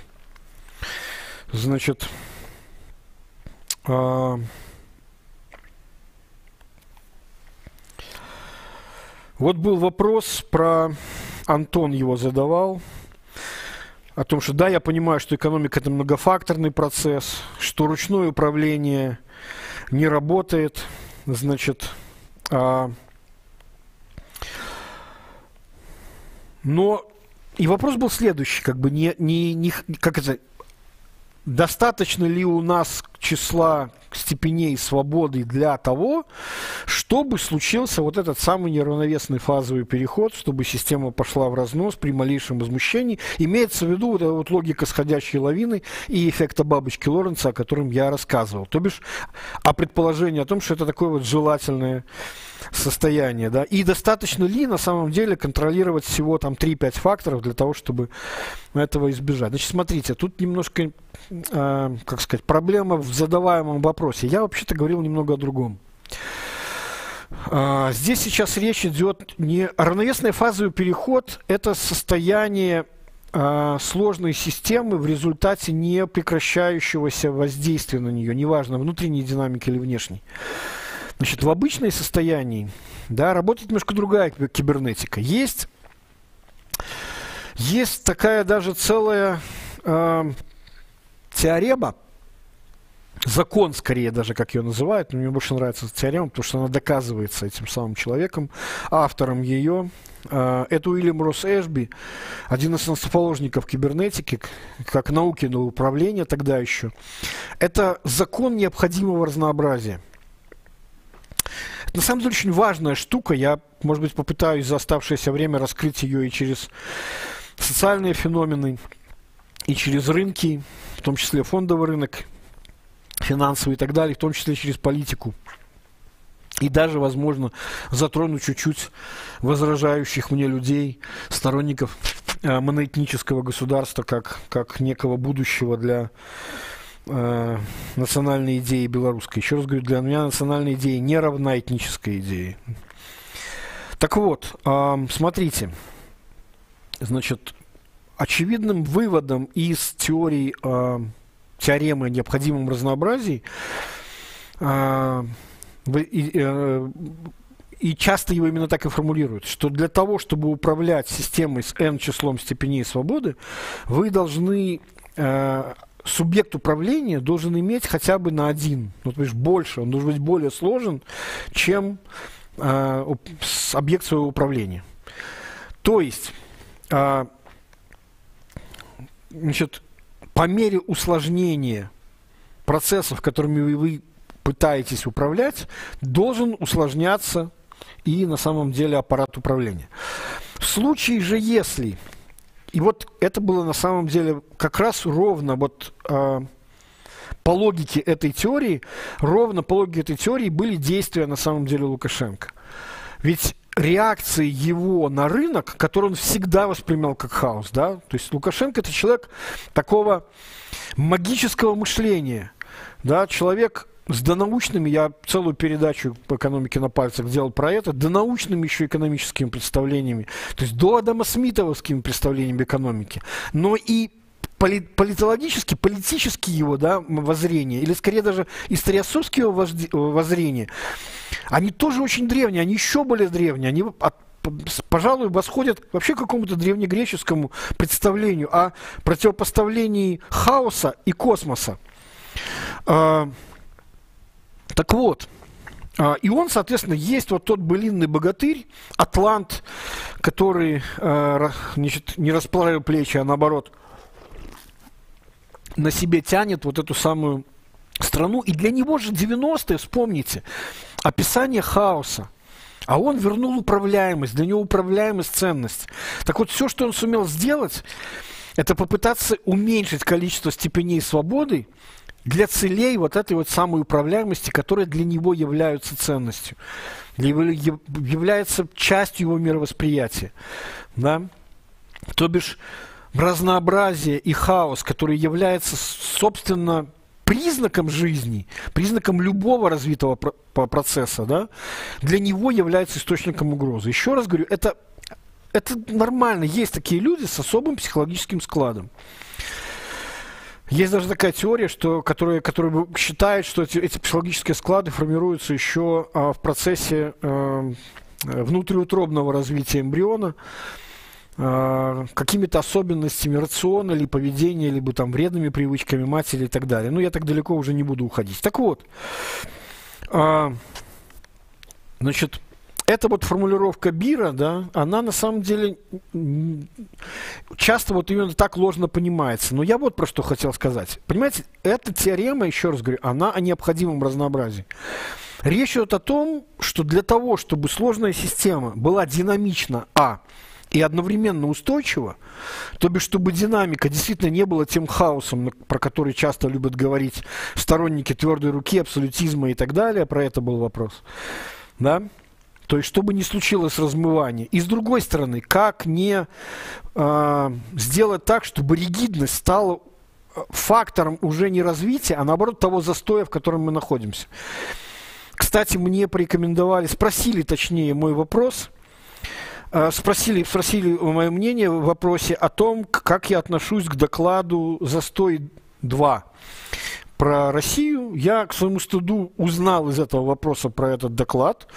Я нашел его моментально, бегло пробежал. Я скажу, скажу так, я спасибо вам за этот вопрос. Я не знал о существовании этого доклада. Я обязательно его прочту. Мне кажется, там есть мысли, которые мне очень Э, созвучный, да, причем не только по отношению к России, но еще и потому, что перспективы застоя, а, который, как мы знаем, брежневский же застой был назван позднее застоем, тогда он назывался стабильностью. Так вот этот концепт застоя 2.0, да, постбрежневского застоя 2.0, э, который сейчас стал лукашенковским, да, это и был тот фактор, как вот избежать вот этой вот безнадежной отсутствия будущего, и был фактором вот этих выборов 2015 года, а вовсе не какими-то страшными политтехнологиями, заговорами каких-то страшных волков, там, щелкающих зубами по периметру нашей границы и так далее, и так далее. В общем, вот которые хотят, как выражается Лукашенко, попробовать нас на зуб. Вот 26 лет не хотели пробовать, а тут внезапно попробовали. И всегда почему-то пробуют именно на выборах.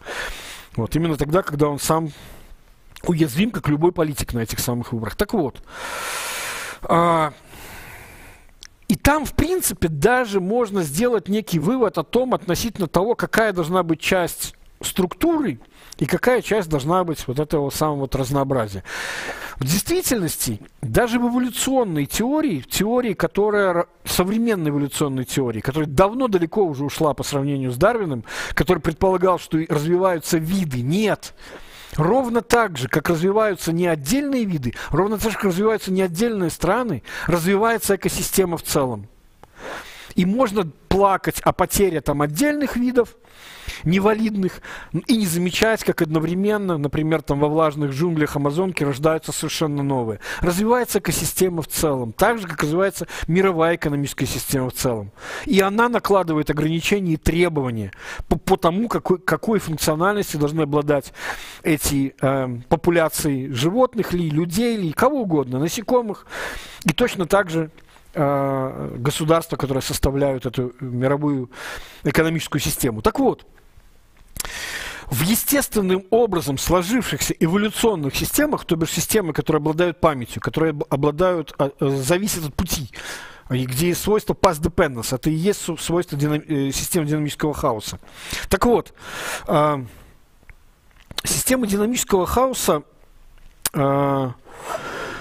естественным образом сложившиеся, имеют структурную часть и имеют разнообразную часть. И пропорции их примерно везде одинаковы. Вот такой аргумент, который мне очень нравится, э, все же знают, да, есть такие программы, которые сжимают файлы, архиваторы. Значит, я сейчас не говорю совсем об их там сверх изощренных механизмах, а самом простом алгоритме, скажем, самом быстром алгоритме архиватора zip, да, deflate. Так вот, оказывается, что человеческие языки, то бишь механизм передачи информации, да, речь, написанная на, на любом живом сложившемся историческом языке, независимо от того, какие они разные, они все сжимаются этими архиваторами примерно одинаково. Что такое сжимается? Он убирает ту часть, которая является не необходимой для полностью для восстановления этой информации. То есть это и есть, собственно, часть э, разнообразия. И оставляет только самую структурную. Но, тем не менее, почему-то же мы пользуемся разнообразием, а не только структурной частью. Но я к тому, что вот эта пропорция, она все, все время примерно одинакова.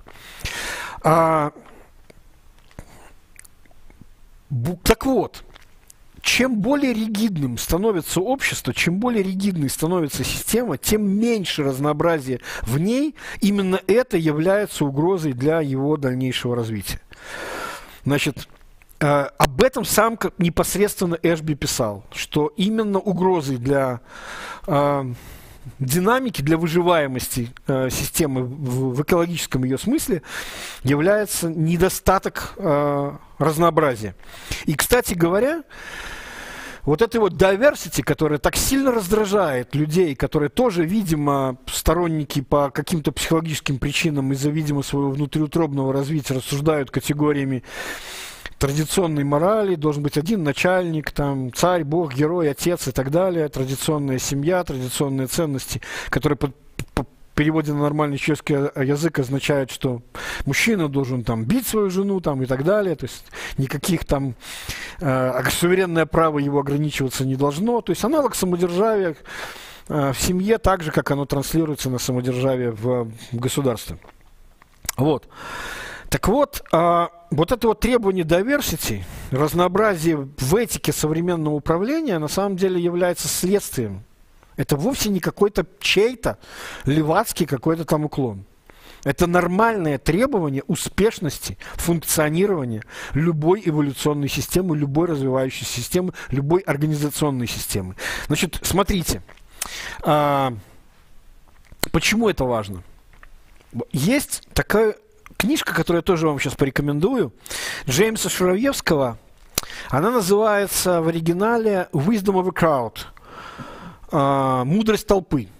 В этой книге уже заложена полемика с очень известной книгой Чарльза Маккея uh, «Madness of a Crowd». Это книга, которая написана была в 19 еще веке, и она, по сути, является первым сборником истории популярных заблуждений, популярных маний – и, естественно, э, рыночных в том числе э, маний, как, например, э, тулип-мания, бум, схлопнувшийся потом стоимостью тюльпанов в Голландии, компания Южных морей там, и прочее, прочее, прочее. То есть фактически такой предшественник книги Киндлбергера, которую я вам тоже сегодня порекомендовал. Так вот, Шведский говорит, ребята, да, есть феномен как бы безумия толпы, но есть и феномен мудрости толпы. А именно – а, это не он открыл этот, эту вещь. Значит, а, обнаружилось, что мнение а, группы людей, при этом разнообразной группы людей, в случае при наличии определенных условий, если они выполняются, то тогда это работает. При определенных условиях мнение разнообразного коллектива оказывается точнее – любого эксперта в этой области. При этом эти люди могут быть формально даже дилетантами. Первым этот феномен заметил, по-моему, Гальтон, американ, э, британский ученый и занимавшийся статистикой, который пытался тогда заниматься, только-только внедрял статистические таблицы в, в управление Англией. Кстати, там был у меня хороший вопрос, верю ли я белорусской статистике. Значит, я верю белорусской статистике, я объясню почему. Значит, смотрите, есть там э, недостатки методологии, которые там есть, не, не меняются с годами. А, грубо говоря, там многие вещи, которые ими меряются, меряются часто неправильно, но регулярно неправильно, и поэтому можно видеть динамику. Например, как данные по, скажем, а, по безработице.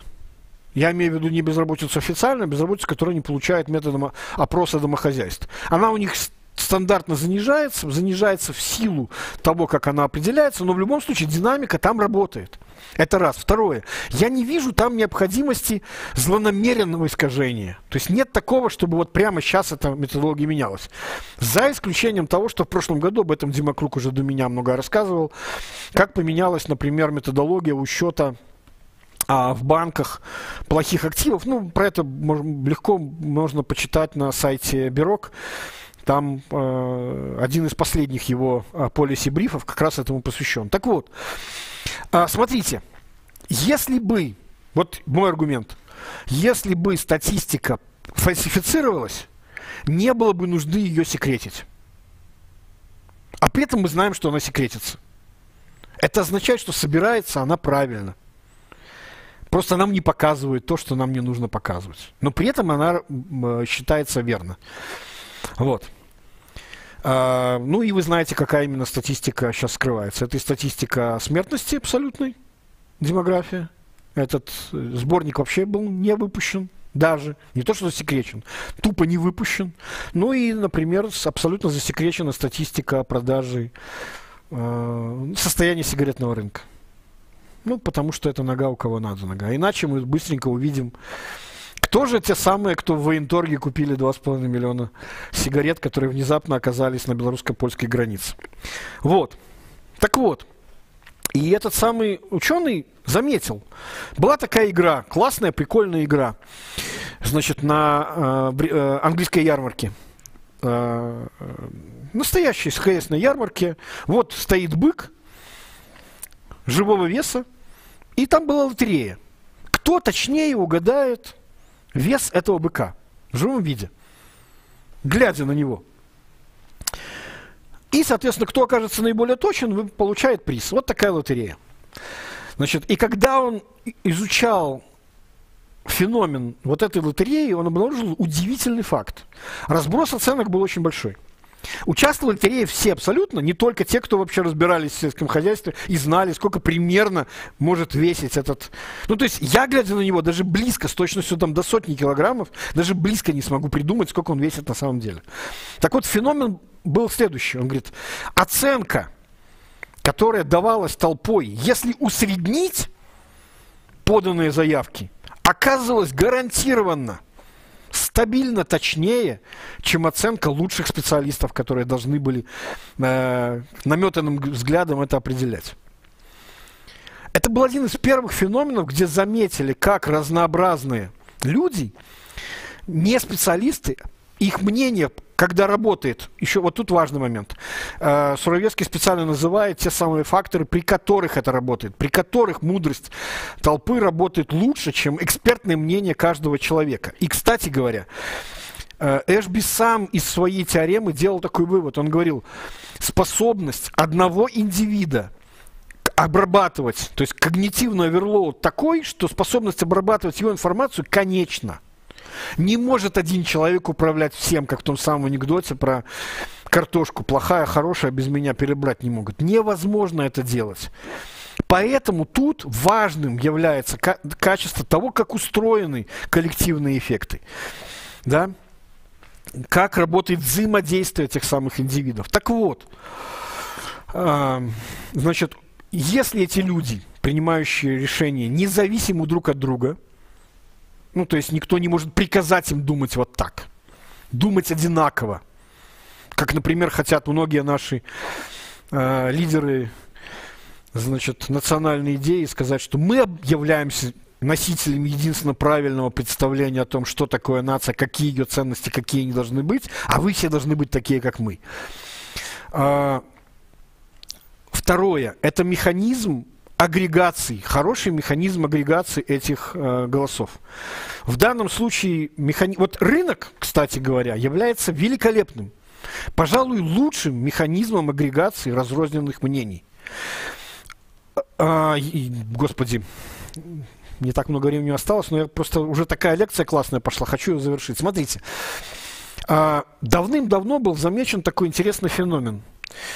А, долгое время люди, занимающиеся социологией, типа специалисты по исследованию общества, придумывали такие механизмы, как бы нам там предсказать развитие, там, исход каких-то социальных событий, например, выборов, с помощью опросов общественного мнения. То есть мы создадим, там очень сложная схема. Мы сначала сделаем выборку, такую, чтобы она, люди отвечали в целом так, как ответит вся страна, репрезентативную выборку. И зададим всем один и тот же вопрос. А, если бы выборы состоялись сейчас, как бы вы проголосовали? И посчитаем, что получится. А, и очень часто эти соцопросы довольно сильно расходились с тем, что происходило на, в действительности. А вот такой эксперимент, как эксперимент рынков принятия решений, Decision Market, а, это такой есть образовательный проект университета Айовы. Он уже много-много лет работает, там порядка десятка выборов уже он работает. Смысл заключается в следующем. Они создали рынок, как букмекерский такой вот рынок, где каждый может торговать и зарабатывать, спекулировать на исходе, например, американских выборов президента. То есть цена акций, то бишь исхода выборов, зависит, выражается в виде процента вероятности. То есть, например, сейчас, скажем, вероятность победы Трампа на выборах 2024 года, ну, например, оценивается там, в 5%. То есть я могу купить ставку на то, что он станет победителем, за 5 центов от доллара. Если он выиграет, я получу, естественно, 100%, то бишь зарабо заработаю в 20 раз больше, чем потратил. Если проиграю, естественно, все потеряю. Ну и, в принципе, никто же не заставляет всех додерживать контракт до конца. Можно продавать его на вторичном рынке. Внимание! Казалось бы, с точки зрения людей, которые занимаются исследованием общества социологов, это же вообще чушь какая-то.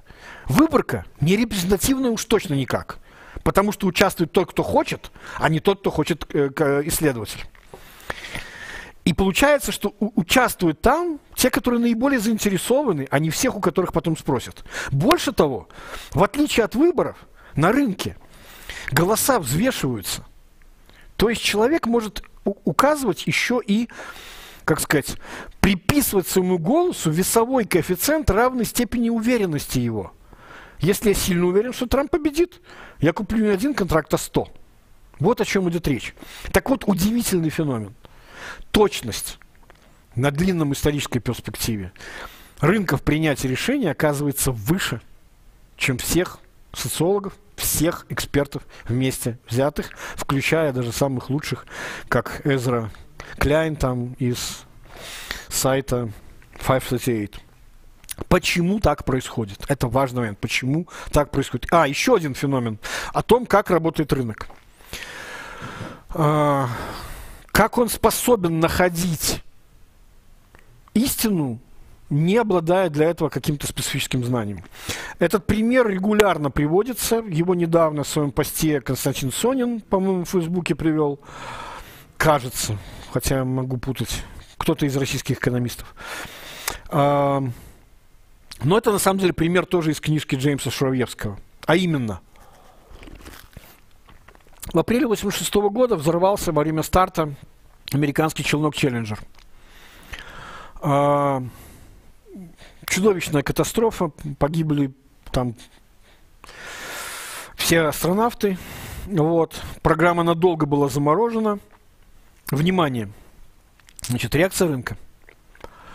А, в течение нескольких минут после того, как эта новость стала известна рынку, упали акции всех компаний, которые были торгуемы публично, которые были контракторами у НАСА, которые выполняли какую-то часть работы.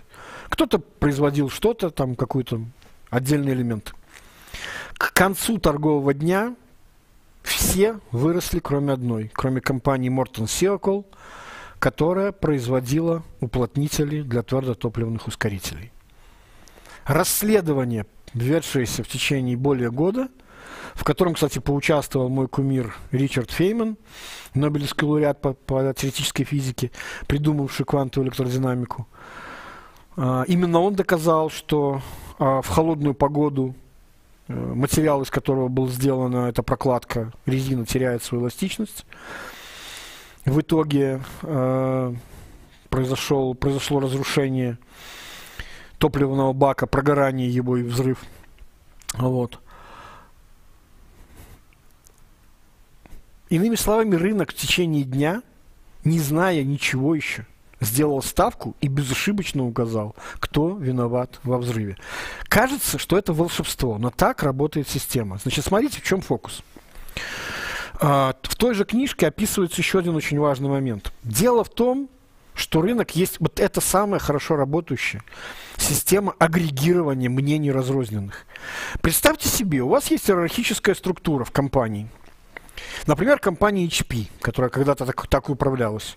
Женщина, которая считалась долгое время одним из лучших специалистов по менеджменту, но, правда, потом она довела компанию до ручки, ее зачем-то уволили. Ну, видимо, за это и уволили. Вот. А, смысл в чем? Представьте себе, что выпускается новая модель. Собирается совещание. Выпускать ее сейчас или там она недоработана или что-то еще. Значит, а, и допустим, мы знаем, что есть человек, работающий в каком-то одном отделе, да, например, не обладающий высоким там каким-то аппаратным весом, который знает, что в этой модели есть дефект. Каковы шансы, что при нормальной демократической процедуре его голос будет услышан? Ну, практически никакие. В системе единого начала. Такое, которая была э, в HP. А затем они заменили, не то чтобы заменили, ввели элемент рынка в принятии решений, то бишь работники компании, участвующие в разработке и сборке своих моделей, анонимно могли делать ставки на успех либо неуспех новой модели. Что в этом случае происходит? Человек, который точно знает, что в этой модели есть дефект, он может привнести свое частное знание на рынок –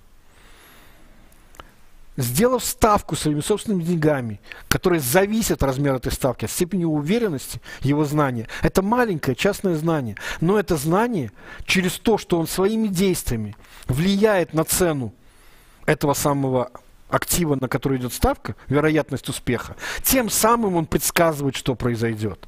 Хороший механизм агрегации – независимость друг от друга и, что самое главное, разнообразие. Еще раз, здесь должны быть люди, которые каждый обладает своим частичным знанием.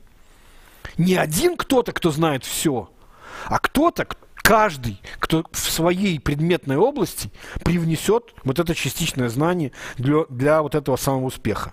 Вот как работают на самом деле рынки.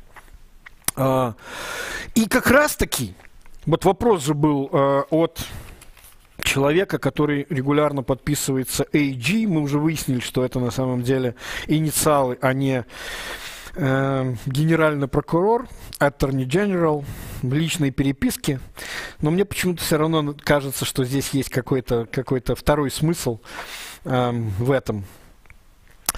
Как раз он как э, и, задавал вопрос, а как же, как же это вот все функционирует с микроуровня на макроуровень? Как же так получается, что а, значит, коллективные эффекты приводят вот к таким вот маниям. Еще раз смотрите. Как раз-таки отклонение рынков от режима мудрости толпы и переход их в режим безумия толпы, madness of a crowd, происходит именно тогда. И самым важным фактором, с помощью которого нужно выяснить, как это происходит, да, это то, что физики в теории сложных систем, ну, на самом деле, кибернетики, сам Эшби тоже пользовался этим термином, это энтропия, разнообразие. Или то, что терминодинамически называется температурой. А чем разнообразие меньше, чем, тем менее мудро начинает функционировать система рынка. Если все инвесторы на рынке думают одинаково, они гарантированно думают неправильно. Я многократно объяснял, как это работает психологически и механистически. То есть единомыслие в этой ситуации переводит эволюционную э, живую систему, сложившуюся из разных людей, в режим неоптимальный. Больше того, э, больше того, э, Смотрите, с точки зрения экологии, да, вопрос, работают ли также стаи животных, птиц тоже, Сурма, абсолютно точно так же работают.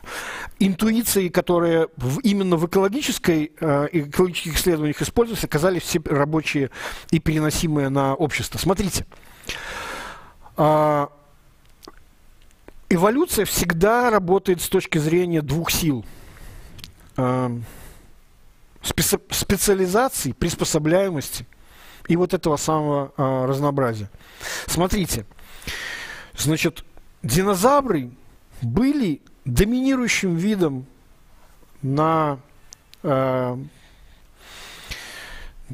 планете Земля, потому что они были великолепно приспособлены к той экосистеме, в которой они существовали. Они были победителями, вершиной, апекс-предатором. Да? То есть ни, никто не мог бросить вызов их гегемонии значит, э, в экосистеме э, ранней Земли юрского периода. Но проблема заключается в том, что в результате столь классного приспособления они потеряли вариативность. И изменение климата, которое произошло в результате юкатанского метеорита, понятно, что это катастрофический ивент. Понятно, что сдвиг переменных был очень силен. Но мелкие, бегающие где-то под ногами их, но при этом разнообразные. И не так, может быть, хорошо приспособленные в своей отдельной нише, но, но готовые жить в разных нишах млекопитающие унаследовали землю. Да? Кроткие ее унаследовали. Вот. То есть в живой экосистеме, включая общество, должно быть а, как сказать, должна быть какая-то сердцевинная часть и должна быть необходимая, естественная часть фриков, которые в, скажем так, в нормальное время, ну, кажется, это какая-то субкультура. Но когда происходит какой-то важный экологический сдвиг, не, не, и сейчас не, совершенно не важно по каким причинам. То есть параметры, в которых система существует, немножко сдвигаются. Да? Практики, которые использовались на фринжевых вот этих вот краях экосистемы, они внезапно оказываются востребованы. Они там разрабатываются. И наоборот, общества, которые пытаются бороться с краевыми, вот, ну, то есть я, я, я говорю о вот этом вот знаменитом гауссовском колоколообразном распределении. Вот эти вот дальние края. С одной стороны, они фрики, а с другой стороны, это самые творческие люди. Это люди, которые разрабатывают будущие стратегии поведения, которые, может быть, не будут востребованы но которые могут оказаться жизненно важными для выживания популяции в целом. Так вот, были общества, которые пытались бороться с ними, которые считали, что это извращенцы, что что-то это как-то они не соответствуют образу, там, череп у них не такой, уши у них не так раковины устроены, нос у них не такой, молятся они не тому Богу. Говорят они на другом языке. И были такие общества, которые поставили своей целью социальную инженерию. А именно, конкретно поставили свои задачи, а давайте мы вот общество сделаем вот таким, где все будут только исключительно характер нордический, выдержанный, и в связях порочащих незамеченный к врагам рейха беспощаден. А фриков – предпочитали уничтожать физически. Так вот, что история показала? Что, во-первых, физическое уничтожение не уменьшает разнообразие. Да, вы можете бороться там, я не знаю, с евреями, с гомосексуалистами, с кем там еще, господи, там, кого нужно было, меньшинствами, любыми, черт возьми, меньшинствами бороться физически. Но у вас форма распределения не меняется. А в случае, если у вас это удается, вы получаете просто тупо нежизнеспособную систему, которая погибает эволюционно, совершенно абсолютно в том самом дарвинистическом принципе, в том виде, в котором это и произошло. Вот. 20 часов 4 минуты. Жаль, еще было несколько вопросов. Я, наверное, слишком много говорил про это, но это на самом деле это чрезвычайно важная вещь. Чрезвычайно важная вещь. Вот.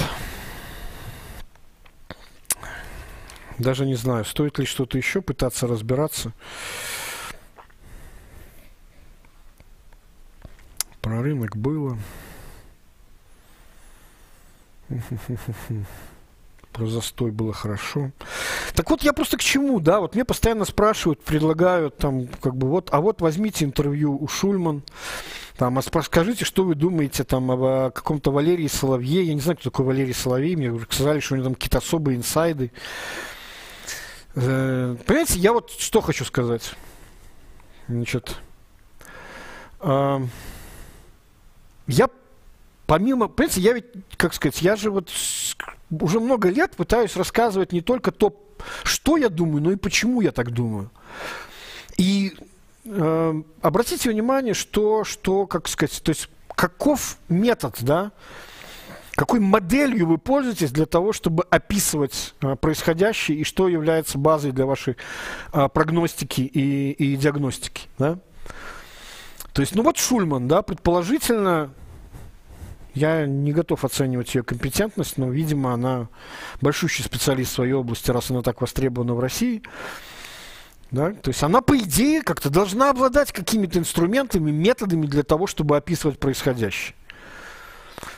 А, я не обладаю этим инструментом. Я не специалист ни в истории, ни, ни в политологии, ни в социологии. Да?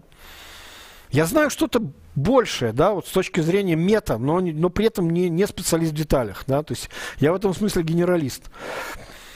Так вот, для меня признаком хорошего анализа да, является то, как редко вам приходится его менять под потоком поступивших фактов. Ведь всегда любое прогнозирование, в том числе на фондовом рынке, аналитика, это же байесовский процесс. У вас есть априорная вероятность некого исхода, который для вас благоприятен или нет, который вы хотите достичь или наоборот, которого вы страхуетесь. Вот у вас поступает новая информация, вы получаете апостериорную вероятность. Это байесовский процесс. Если вам приходится вертеться как флюгер каждый раз – из-за того, что получились новые факты. Ну, значит, хреновая ваша модель, которая не учитывает... У вас ее просто тупо нет, понимаете? То есть как это на самом деле должно работать? Вы сначала нащупали разворотную точку, где, в которой все прогнозисты под линейку ошиблись, а дальше, дальше, как бы вы едете на тренде, так как это работает на фондовом рынке. Так вот, так же, как Шульман нам сначала рассказывал в прошлом году, что есть такой абсолютно точный закон. Нам почему-то вот как раз частные законы да, пытаются выдать за модель. Что не, как, как же она там выразилась, что непопулярный автократ, применивший насилие первым, обязательно проигрывает. Ну окей, классно. Я, пожалуй, даже готов, наверное, интуитивно понять механику того, как это происходит. А потом мне рассказывают, что Шульман буквально недавно рассказывал, да нет, тут все пропало, идет венесуализация, сейчас все уедут, да, никакое двоевластие не помогло, застой, экономический крах там и так далее, и так далее. Ну, слушайте, ну, а как же, а как же теория о том, что автократ обязательно проигрывает? Ну, то есть я к чему? Что вот я все время пытаюсь мыслить, исходя из системной логики, и физика как раз научила именно этому. Тому, что у тебя должна быть какая-то ментальная модель, да? Любое знание модельно. Физика хороша тем, что эта модель может быть интуитивно понятна. Не надо подменять модель вот такими вот частными законами, как если то, то это. Это чаще всего народные приметы, а не э, какие-то законы природы. Понимаете, в чем разница? Так вот, ровно то же самое я хотел сказать и про некого Валерия Соловья, который обладает какими-то офигенными, как меня спрашивают люди, с непроизносимым ником, я даже не знаю, как правильно это прочесть, AM, вот, э, какими-то удивительными инсайдами ФСБ, наверное, он знает лучше. Знаете, я вам скажу следующую вещь. Я был знаком с человеком, который тоже считал, что он, он так классно осведомлен. У него так много инсайдерской информации. Он каждый раз при нашей встрече делился со, мне, со мной каким-то удивительным потаенным знанием. Кто к кому ходит, кто с кем в бане какие вопросы решает. И обязательно рассказывал, что исходя из этого сакрального знания, он предсказывал какие-то вещи, удивительным образом не попадая почти никогда. Я не знаю ничего об этих деталях, кто является носителем этой мысли, откуда она проявилась. Я просто вижу круги на воде. Я оцениваю эпифеномены. Да? Работа аналитика на фондовом рынке, когда ты анализируешь сложную систему, это искусство принятия решения в условиях неопределенности. Очень важно сохранять объективность и, и еще более опасно думать, что ты наконец все понял. Особенно, когда тебе поступает какая-то инсайдерская информация. Знаете, я расскажу. У нас однажды был случай, когда я работал на фондовом рынке, у нас однажды был случай, когда нам принесли инсайдерскую информацию. Торговля на основании инсайдерской информации является преступлением, как вы знаете. Но в России в то время, это было 90-е еще годы, это было не совсем так. То есть за это, за это никто никак не карал. Это в Америке. Если кто смотрел фильм «Уолл-стрит», там непосредственно все целиком построено вокруг торговли инсайдерской информацией. Информация публично недоступная другим участникам рынка. Если сделка осуществлена на основании ее выгода получена, это уголовное преступление. Причем там нет даже э, презумпции невиновности. Там, наоборот, есть презумпция виновности. Достаточно того, что ты обладал этим знанием, достаточно того, что ты сделку сделал, зна... обладая этим знанием, достаточно того, что ты заработал. Так вот, нам принесли информацию о том, что а, стопроцентную информацию. Один из клиентов брокерской конторы, чьим клиентом мы тоже были, и общающийся с одним и тем же сейлс-менеджером, настолько близкий к, к самым верхним эшелонам власти, сказал, я своими глазами видел подписанный дедушкой указ об отставке правительства. Ну, дедушкой тогда называли Ельцина не путать с э, молодым и дееспособным президентом, передающим всем заряд энергии и решительности. Вот. Стопроцентная информация. Своими глазами видел курьеру, то есть не курьер, точнее, это фельдъегерю передали этот, этот э, указ об отставке. Понятно, что это такое событие, которое ну, моментально отразится на э, движении котировок как это было в предыдущие разы. И мы провели целое совещание, такой брейнсторм, что делать. Эм, делать ли что-то на основании этой информации.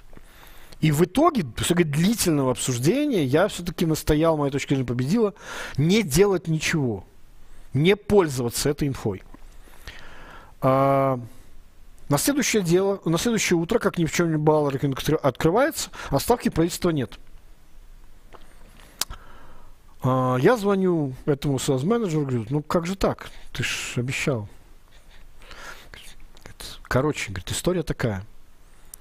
Все правда. Был указ, подписанный указ. Все, машина конкретно ехала из Кремля на Старую площадь. Из администрации в правительство. Дедушка передумал, позвонил прямо в машину и развернул ее. Указ не доехал. Это я к чему? Бывает всякое. И я, как показывает мой опыт и общение людьми, которые, с людьми, которые считают, что обладают какой-то офигенной инсайдерской информацией, это помогает им принимать решения, я видел, почему-то как раз именно эти люди ошибаются чаще всего.